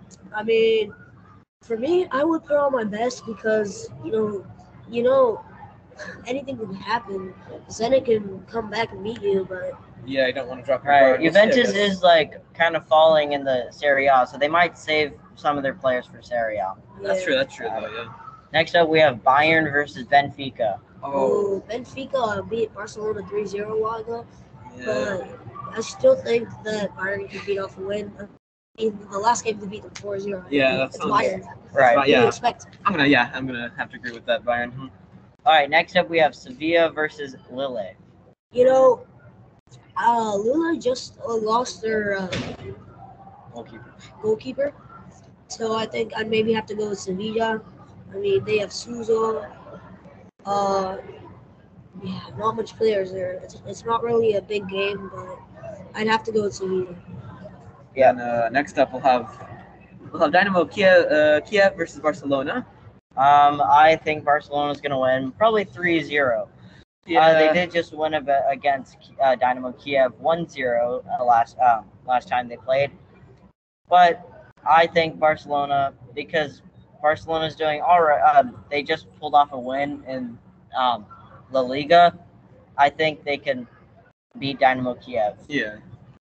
All right, next up we got Atalanta versus Man United. Oh. Um, we talked about this earlier this session, Yeah. but um, Atalanta was winning 2-0. and Ronaldo ended up winning the game for Man United um, with um, one goal, which was a very nice header from Ronaldo. So I'm gonna say um, this could be. I'm gonna say 2-0 Man United. Yeah, it could either be a drastic loss or it'll be another one. So it's a really close game. We'll see. You know, I'm gonna have to go with Atalanta. You know, Man United just got a bunch of good players, but I'm going for the underdogs this match since they're Italian. But let's go Atalanta. Right. Um, Man United did just lose against Liverpool 5-0 Yeah, that was in the Premier League. that was that Uh, was. next we have Real Madrid versus Cardenas. Chicago. And uh, I mean, I think Real Madrid will win. I it's not that big yeah. of a deal for him. Yeah. It's a small club, Right. not known. So next we have Milan Porto. Uh, I think Milan's actually going to pull off this win, get Milan, their yeah. four, first few points in the Champions League this year. Um, yeah, I think maybe a 2-0 win again um, for Milan. Yeah. Me too. I mean, last match they lost against Porto. I don't know. All right. I think uh, Milan should win. next up, we have Sporting versus Besiktas, and I think Sporting's going to win Sporting, I maybe think like they already 2-0. Won. I think Right. they already won against them anyway. So yeah, we'll see. All right. Next game, we have Dortmund versus Ajax. I think Dortmund will win. Yeah, Dortmund, yeah. Dortmund, They're I- doing good in the Bundesliga. So. right, with second- Erling they're Holland, even though something they did lose against um, Ajax 4-0. But yeah, yeah. I do think they can pull off a win I mean, because, again, I think they're they could pull doing off a really win. well Yeah, I with mean, Erling Haaland. with their young players, I mean, like uh, Jude Bellingham, uh, Reyna, I think they could pull off a win. All right, and then next up we have Sheriff versus Inter Milan. Oh, uh, I just have a few words for you. Um, go Sheriff. Yeah. Um, but no, in all seriousness, I think Inter Milan will win. Yeah. Sheriff Yeah. did have a good two good wins, but hopefully they can keep it up. Yeah, let's see. All right, next up we have Liverpool Liverpool, versus Atletico. Atletico Madrid. With I mean- Liverpool, after winning against Man United 5-0 and beating um, Atletico 2-3, I do think they can beat Atletico again, maybe Yeah. 2-0. You know, Yeah. I'm actually gonna go with Spanish Giants. Uh, I'm gonna go with Atletico. I think they have uh, their coach. They're gonna win this match. I think they have the hope for it. All right, next up we have Club Bruges and Man City. Uh, this Uh, is not a big um, Yeah. Yeah. competition. So Man City. Man City, Man- yeah. yeah. Right, right. Next we have PSG Leipzig. Uh, I think PSG is yeah, gonna win that's for not sure. really. Yeah, I mean, I like- think PSG is maybe gonna win like 5-0. 4-0, Yeah, that's not gonna be a big match. And uh, All right, that will wrap us up for today's lesson, uh, or today's segment. segment, and uh, thank you for listening to the Real Football. Yeah. This was your host, Andrea Moli. Uh, David Camarillo. Warner Hendrick.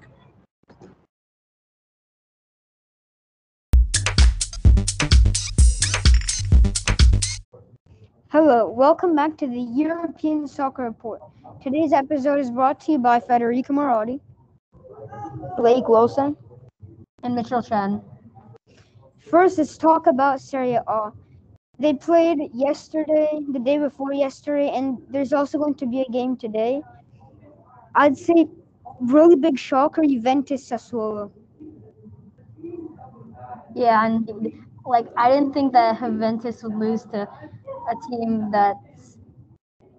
I mean, they're ninth, so they're okay, but still, it's a huge shocker since Juventus dropped down to seventh after that. So Yeah, it was.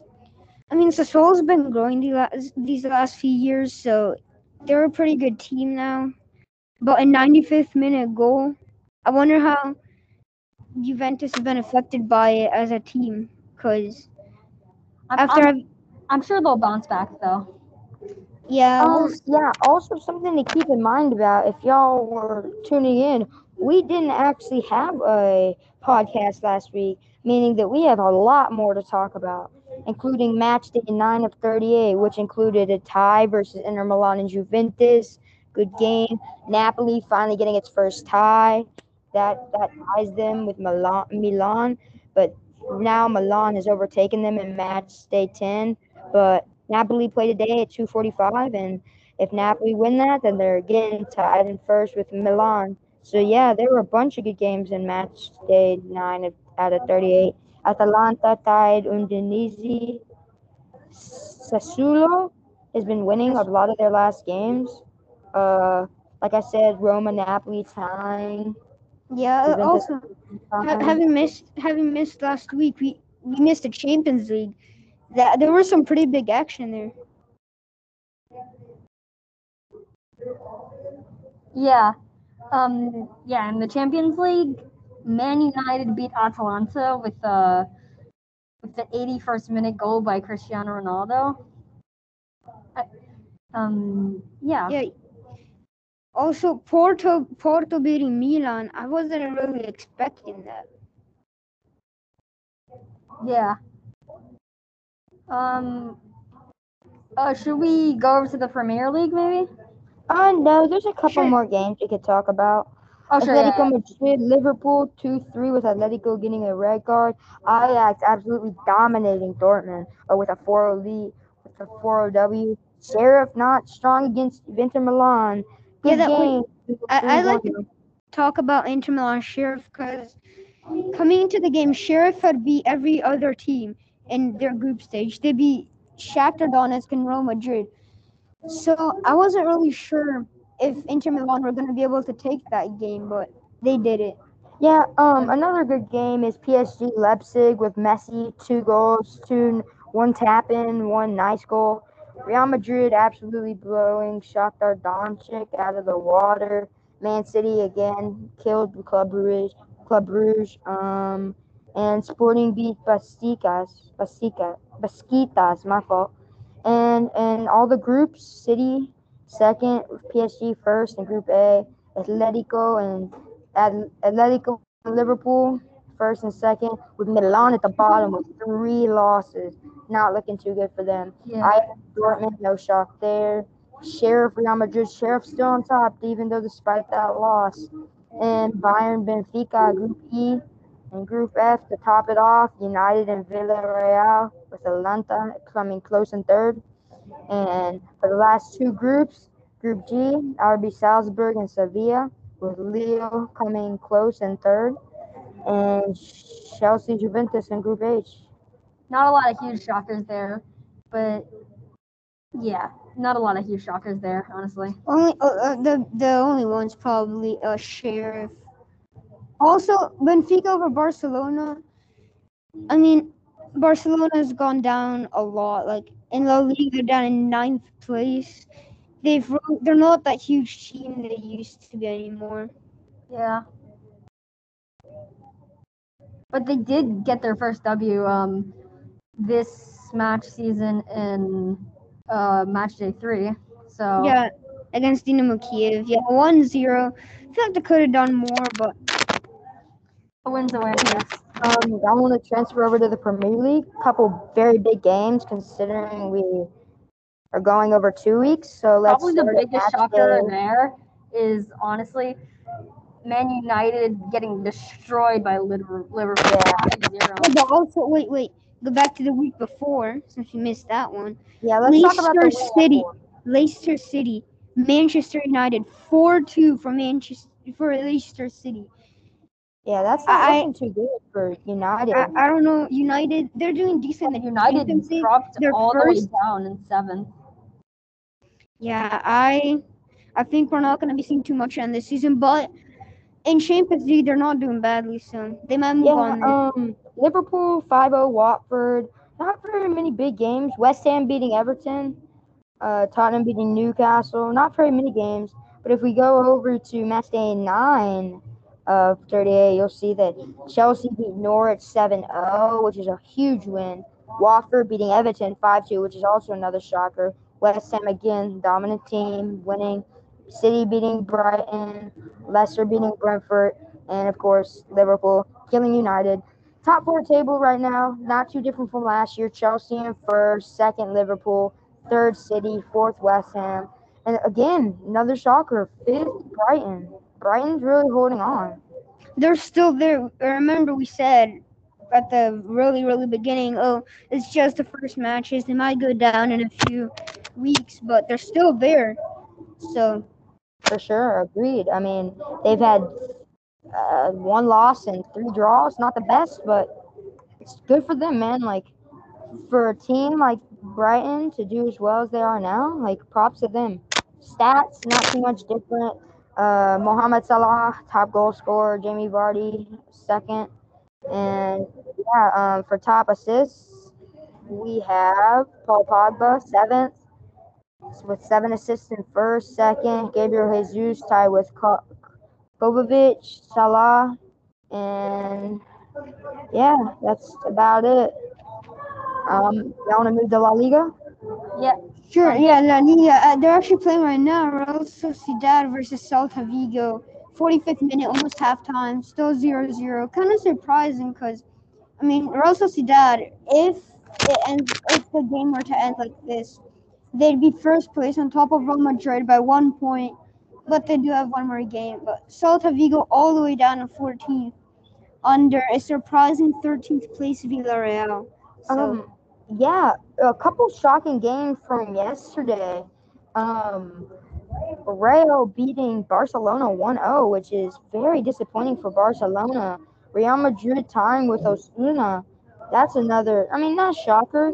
Very good game from this Sunday was uh, Real, uh, Real Madrid Barcelona. That was a good solid El Clasico. Unfortunately, Barcelona loses again. Another really good game that took place um, Sunday Also- where um Atletico and um, Real Sociedad they had a very very very solid matchup. Wait, uh, I'd like to go back to the uh, Clasico. Uh, so Real Madrid were leading, and then in the 94th they made it 2-0, and really really late action. Barcelona made it 2-1 with Sergio Aguero in the 97th. So really late action there, just like like we said, Juventus lost to Sassuolo for a 95th minute goal. So a lot of late action this week.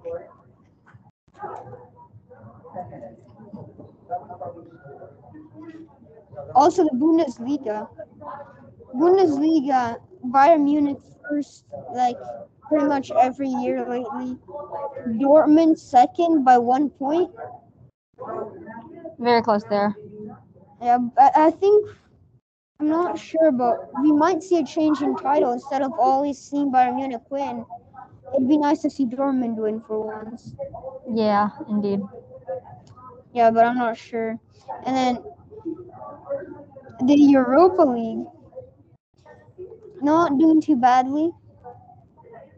No really big shockers. PSV Monaco though, that game Monaco was able to take good game. Uh, an 89th minute goal to win it for Monaco. And Napoli beating Legia Warsaw. Yeah, good games there too.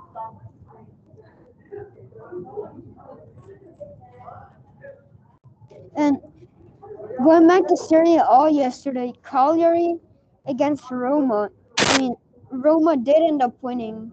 Not, I'm not surprised, but the, Roma were losing 1-0, and then they had to come back to win it in the 78th minute. So that was kind of a surprise. I thought it was going to be an easy win for Roma. Yeah, that's a good game. Um, Roma scoring goals in, within seven minutes of each other, so they, they came back pretty. I wouldn't say easily, but Yeah, they, they were able to do it. yeah. Also, another really late winner, Venezia Salernitana. Two teams that just came up from Serie B, so it wasn't really a huge game, but Venezia leading until the 61st when Salernitana tied, and then at the 95th, Salernitana with the goal to win it. So really late there too. Yeah, I think we've covered everything, guys. Um, yeah, we've covered pretty much most of it. Yeah, it was a good week uh, considering that we have two weeks to talk about. I think that was this was a very good podcast, and I want to thank you all for tuning in today. So I hope that y'all will join us next week. And Blake signing off. Yep. Yeah, thanks for listening to this week's podcast. Make sure you listen to next week's. Bye. Bye. Welcome to Everything NBA. My name is Reeve Jenkins. And I'm my name's Adams, and we Are your podcasters. Today we will be talking about the Lakers' first five regular season games. and we'll be talking about Russell Westbrook. Should the Lakers trade him or keep him? This will be answered today. The Lakers are currently two and three at losing to the Thunder yesterday after having a 26 point lead. Lakers haven't played the best so far.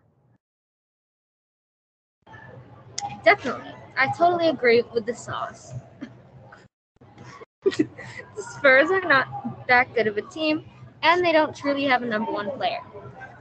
The first three games for the Lakers were against the Warriors, Suns, and Grizzlies. They lost against the Warriors, lost against the Suns, and then won against the Grizzlies. The Grizzlies. Game could have also been lost if Ja Morant hit the free throw at the end. The Lakers got very fortunate.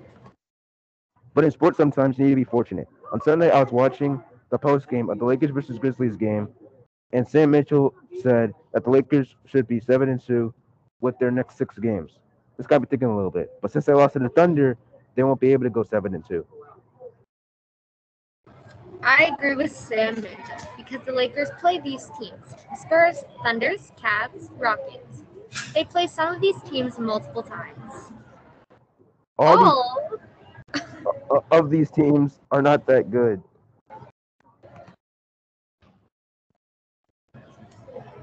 the only team that is maybe a baby threat are the Cavs because of Darius Garland and their young core.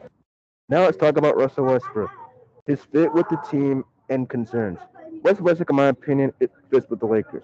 I just think Frank Vogel and LeBron James have to be willing to change up the game plan to fit his playing style. Yep, I totally agree. the Russell Westbrook trade was a huge move for the Lakers, and they should be they should have had a plan for Russ before he even came to the team. I mean, that's what you would think they would do, especially with a player with a player of his caliber. It was good to see that he had his first double double with Lakers on Sunday versus Grizzlies. I think Russell, Russell Westbrook will ultimately fit with the Lakers, and everything will turn out good. That's what we're hoping for. There are multiple teams that would want Russell Westbrook if he gets traded. I really hope Russell Westbrook doesn't get traded. I hope he stays. Well, it's been fun, but this has concluded our podcast. So, Uh, nope. I think you've covered everything. Thank you all for listening, and come next week for more. signing off, Reeve Jenkins.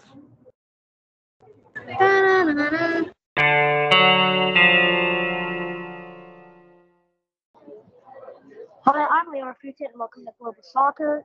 There's some, there's a lot going on. It's the sacking of Koeman, the Barcelona head coach. But anyways, we have some very big games, such as the El Clasico and Juventus versus Inter Milan. Now, Muhammad, can you take us from here? Uh, I did FCB versus uh, Dynamite Kaiki, and another team I did was F- FCB. In it was a major league. So first, I'm gonna start with FCB versus a Kike. So they they both won by one to zero. First of all, with this victory, Dynamite Kike lost their four games in UEFA. Barcelona secured their first win with Champions League, defending Demo Kiki at the Camp Nou. Garden scored the goal only of the first game in the first half, as he powered a volley past Georgiy Bushchan from a lost range. Uh, and then Chance laces for Fatih right hand Kiwi box. He takes on the effort first left foot, but then he slices over the strike bar. It was a good chance to get away from the wizard, but he did not. He blocked the goal, Kelly win a free streak because Barcelona did a foul. He punches over the goal. Chance Brown is too far casual position. Uh, Barcelona one by one. Thank you, Mohammed. Now, Kevin, you take us fr- from here. um, Juventus versus Inter Milan on October 24, 2021. Dybala scores the spot to snatch a late one-to-one draw for Juventus that saved the game. Paulo Dybala has scored 18 of his 20 penalties taken in Serie A, including last five. Thank you, Kevin. Now, Michael. Okay. Um, last week, um, I think on Friday there was a live game of Man United versus Liverpool. It was a rough game from zero to five, and Manchester United have only lost by a larger margin in this fixture in October 1895 when Liverpool beat them by seven to one in at Anfield. Its largest margin to defeat its fixture when playing at home. Liverpool are only the second team in English top flight history to win consecutive away games by a margin of plus five goals without conceding themselves after Manchester United in February March 1960. And Manchester United have lost by a margin of five or more goal, more goals at Old Trafford without scoring themselves for the first time since a 0 to 5 defeat at home to Manchester City in February 1955 under Matt Busby. Thank you, Michael. Now we have two really important games. We have Marseille versus PSG. This is like the French El Clasico. It's really high standards. There was a red card from uh, Achraf Hakimi. 0 0 full time, nothing, no goals. The 0 0 red card Hakimi. It's a, like I said, this is a very big match. It's uh, it's, and you think that the, the superstar team would score with Messi and Mbappe, uh, Keylor Navas or Donnarumma, Sergio Ramos, but he's on the, he's injured. Hakimi, uh, Kylian Mbappe, Neymar. But it's a very it's a very disappointing tie for the the PSG. But now we also go to the uh, which Real Madrid won. This is the third El Clasico one in, in a row. Very, very big. They beat Barcelona three times, and which is and this was a home game for Barca, so I think Barca's gonna win the next one. Aguero scoring his first goal on his uh, on his debut. Also, Alaba scoring. David Alaba scoring his uh, first goal for Real Madrid, and he has his uh, Clasico debut. Followed followed with a goal from followed from with a goal from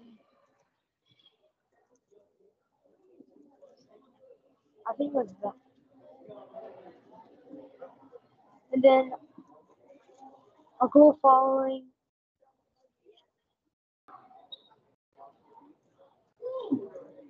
Lucas Vázquez. Vázquez scored the second goal Anyways, now we go to Barcelona where they've lost another match. It's it's very disappointing, and Koeman has been sacked because now the coach B, the coach for the B team of Barca will be coaching them until the favorite of the the new manager, the new coaches to arrive, Xavi Hernandez.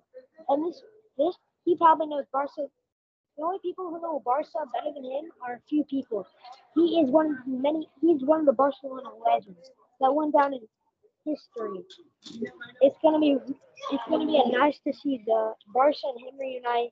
Even though they won't be playing together, it's still nice to see them both uh, him him uh, coaching because because right now his team is doing amazing. They're undefeated. They are they're number one in in, Dubai. And you may be thinking, oh, it's just Dubai, right? If you've seen what he has done with his team, right? He turned that team into prime Barca with with ease. He turned it in. You see, you see the tiki taka, and he has put. He is probably going to turn into one of the best managers nowadays. If Bar, hopefully he does good at Barca and becomes really good. I'm hoping that Barca can come back and become a really good team. He is scheduled. He is scheduled to come back for November, November seventh. So, so everyone be ready for that because you're about to see some of some of Xavi Hernandez return as coaching. He also got to the Ballon d'Or winners. Messi is still leading the favorite. The question to you guys, everyone hearing this, is will Lionel Messi win his seventh Ballon d'Or? Making him probably the best player in the world, with Ronaldo, with Ronaldo having the second um, amount of Ballon d'Ors, five Ballon d'Ors, Messi at six. If Messi gets these next two, if Messi gets this next one, I think the debate is over. He's had a, I think he deserves it. He don't, he's already had a, a great individual season. I mean, he won the Copa del Real. He scored, he got the Puskas. Really good goal. Then he also, uh, he also won the Copa America. Finally, he won his international trophy. Really big, and he got the Golden Boot for that. And he's been doing very good. I think he deserves it. Uh, anyways, folks, this is uh, Global Soccer. I hope you enjoyed. I'm Leo Artuca.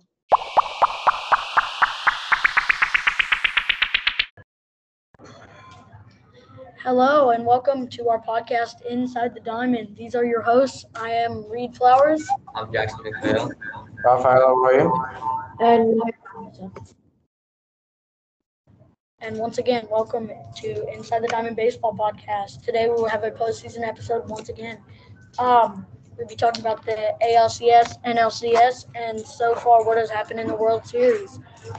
Um, first, going strong, the Astros in the ALCS destroyed the Red Sox in six games of 42 series. Um, Astros doing what we believe they would do, what we expected. Um, came out with their young offensive team and really just hit the ball and did great and did what they were supposed to. I'd say the Astros are playing absolutely exceptional this week. Um, the loss of the first World Series game was, I don't know, it kind of got my hopes down, but looks like we're back up, same as we did with the Red Sox. Yep. And um, going on the NLCS came down to the Braves and the Dodgers. Uh, Braves beating them also in six games, 42 series. Um, Braves, um, a little bit of a closer series when the Dodgers did win, they won by a bunch. Um, and the uh, yeah, the Braves. That was kind of an upset. We thought that the Dodgers would win with their great team with barely any holes in their lineup. They have, but they didn't really pull through. All their guys have seen playoffs. They they don't have any anybody on their team that really hasn't seen the playoffs or, for the most part, the World Series. Um, so they knew what it would what it took to win. I guess they just didn't pull through. But the Braves came in strong and took the W, and now it's Astros Braves World Series tied one to one. Um, Braves first first game uh, came out swinging. And they hit a home run the third pitch of the first inning of their first game in the World Series. Um, and they just started it off for them. They won the first game, and then game two came down. Astros um, took the lead early, kept it, and just kept scoring. And that's what the Astros do, and I hope that they can keep doing that. Um, I'll pass this to one of y'all. Any comments? Uh, back to the ALCS. Uh, Yordan Alvarez was coming out swinging a lot. He's he's actually been uh, hitting it to left field a lot, and that's surprised me. Uh, he's been hitting very well this postseason. I thought he's like, I think he's doing the best on the Astros right now, and hitting wise. Yeah, him and um, uh, Kyle Tucker are going strong right now. Uh, Yuli won a batting title. Yuli's not doing great in the postseason. Um, Maldonado's getting a getting stuff for his hitting, but I, I honestly, he's he's not he's not there for that purpose. I believe that Maldonado is there for his defensive purpose, and even when even when it does come to the clutch, even um, runners on second and third uh, uh, in the second game, and he he came up to bat and hit one through the hole, and he he got a he got a run in, and he did what he was supposed to. Jackson, any thoughts on any thoughts on Maldonado? Uh, yeah, he's a really a defensive catcher. His average is like I don't know, less than hundred. He's he's right. He's, Reed's right. He's not really there for the hitting, but his defense is elite. His arm is really good, blocks the ball well, and he's just he's there for the defense, really not the hitting. Yeah, I agree. Um, I, I just wanted to speak on that because I've been seeing uh, Maldonado getting hate for his hitting, for his lack of offense. But I just wanted to speak on that because I really have loved Maldonado. I love what he's do- what he does at catcher, and uh, he does what he needs to do.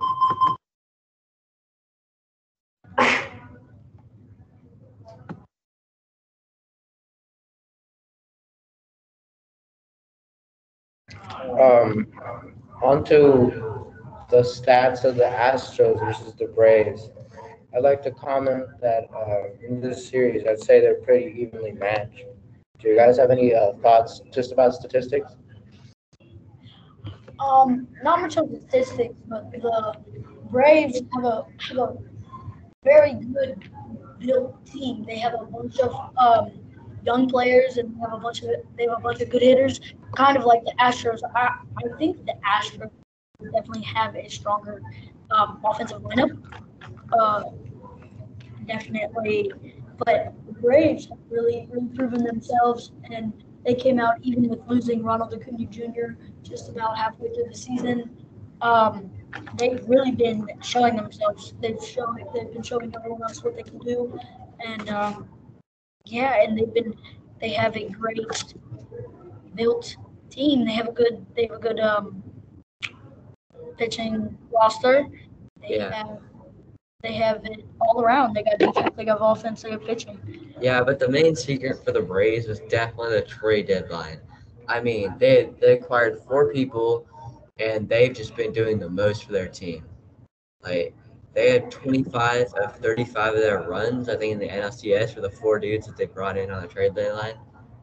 Yeah, the trade deadline really just helped the Braves get to where they are right now, and I think that's why they're so successful.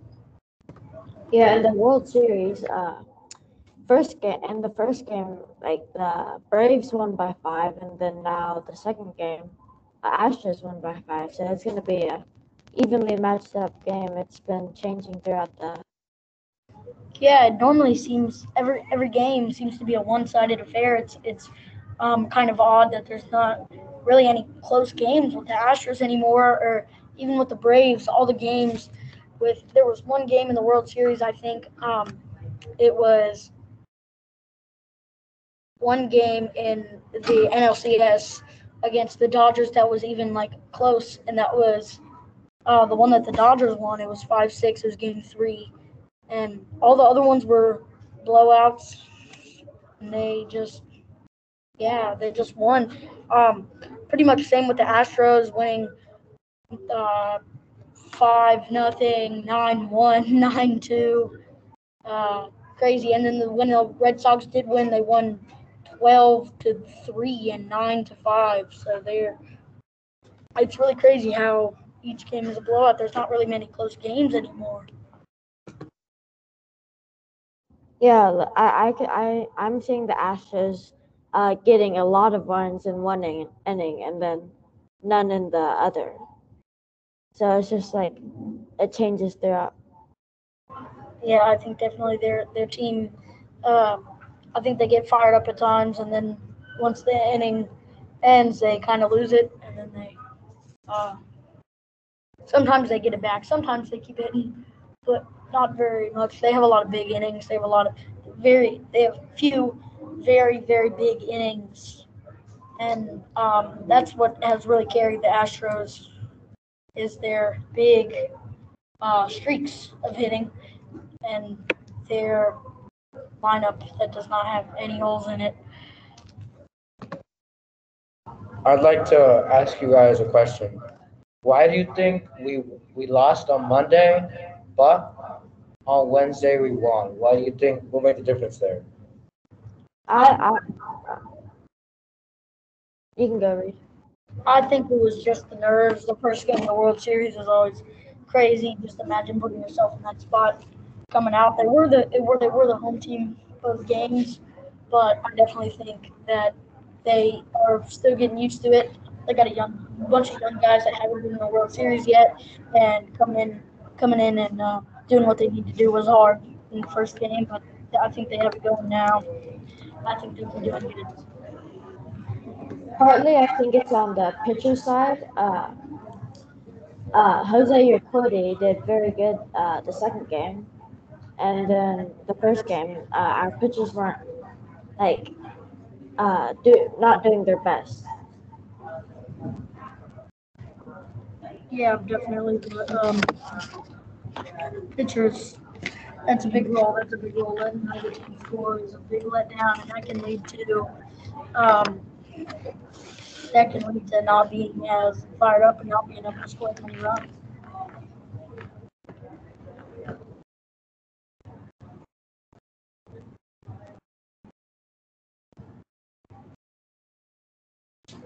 Um, I think that will do it for the end of our podcast. This been episode. Uh, thank you for listening, and make sure to come back next week. Once again, signing off. These are your hosts. I'm Reed Flowers. I'm Jackson McPhail. I'm Logan Appleton. And Raphael. Okay, thank you for listening. Uh, and, And shut it down. Raphael Thank you for listening. See you in the next podcast.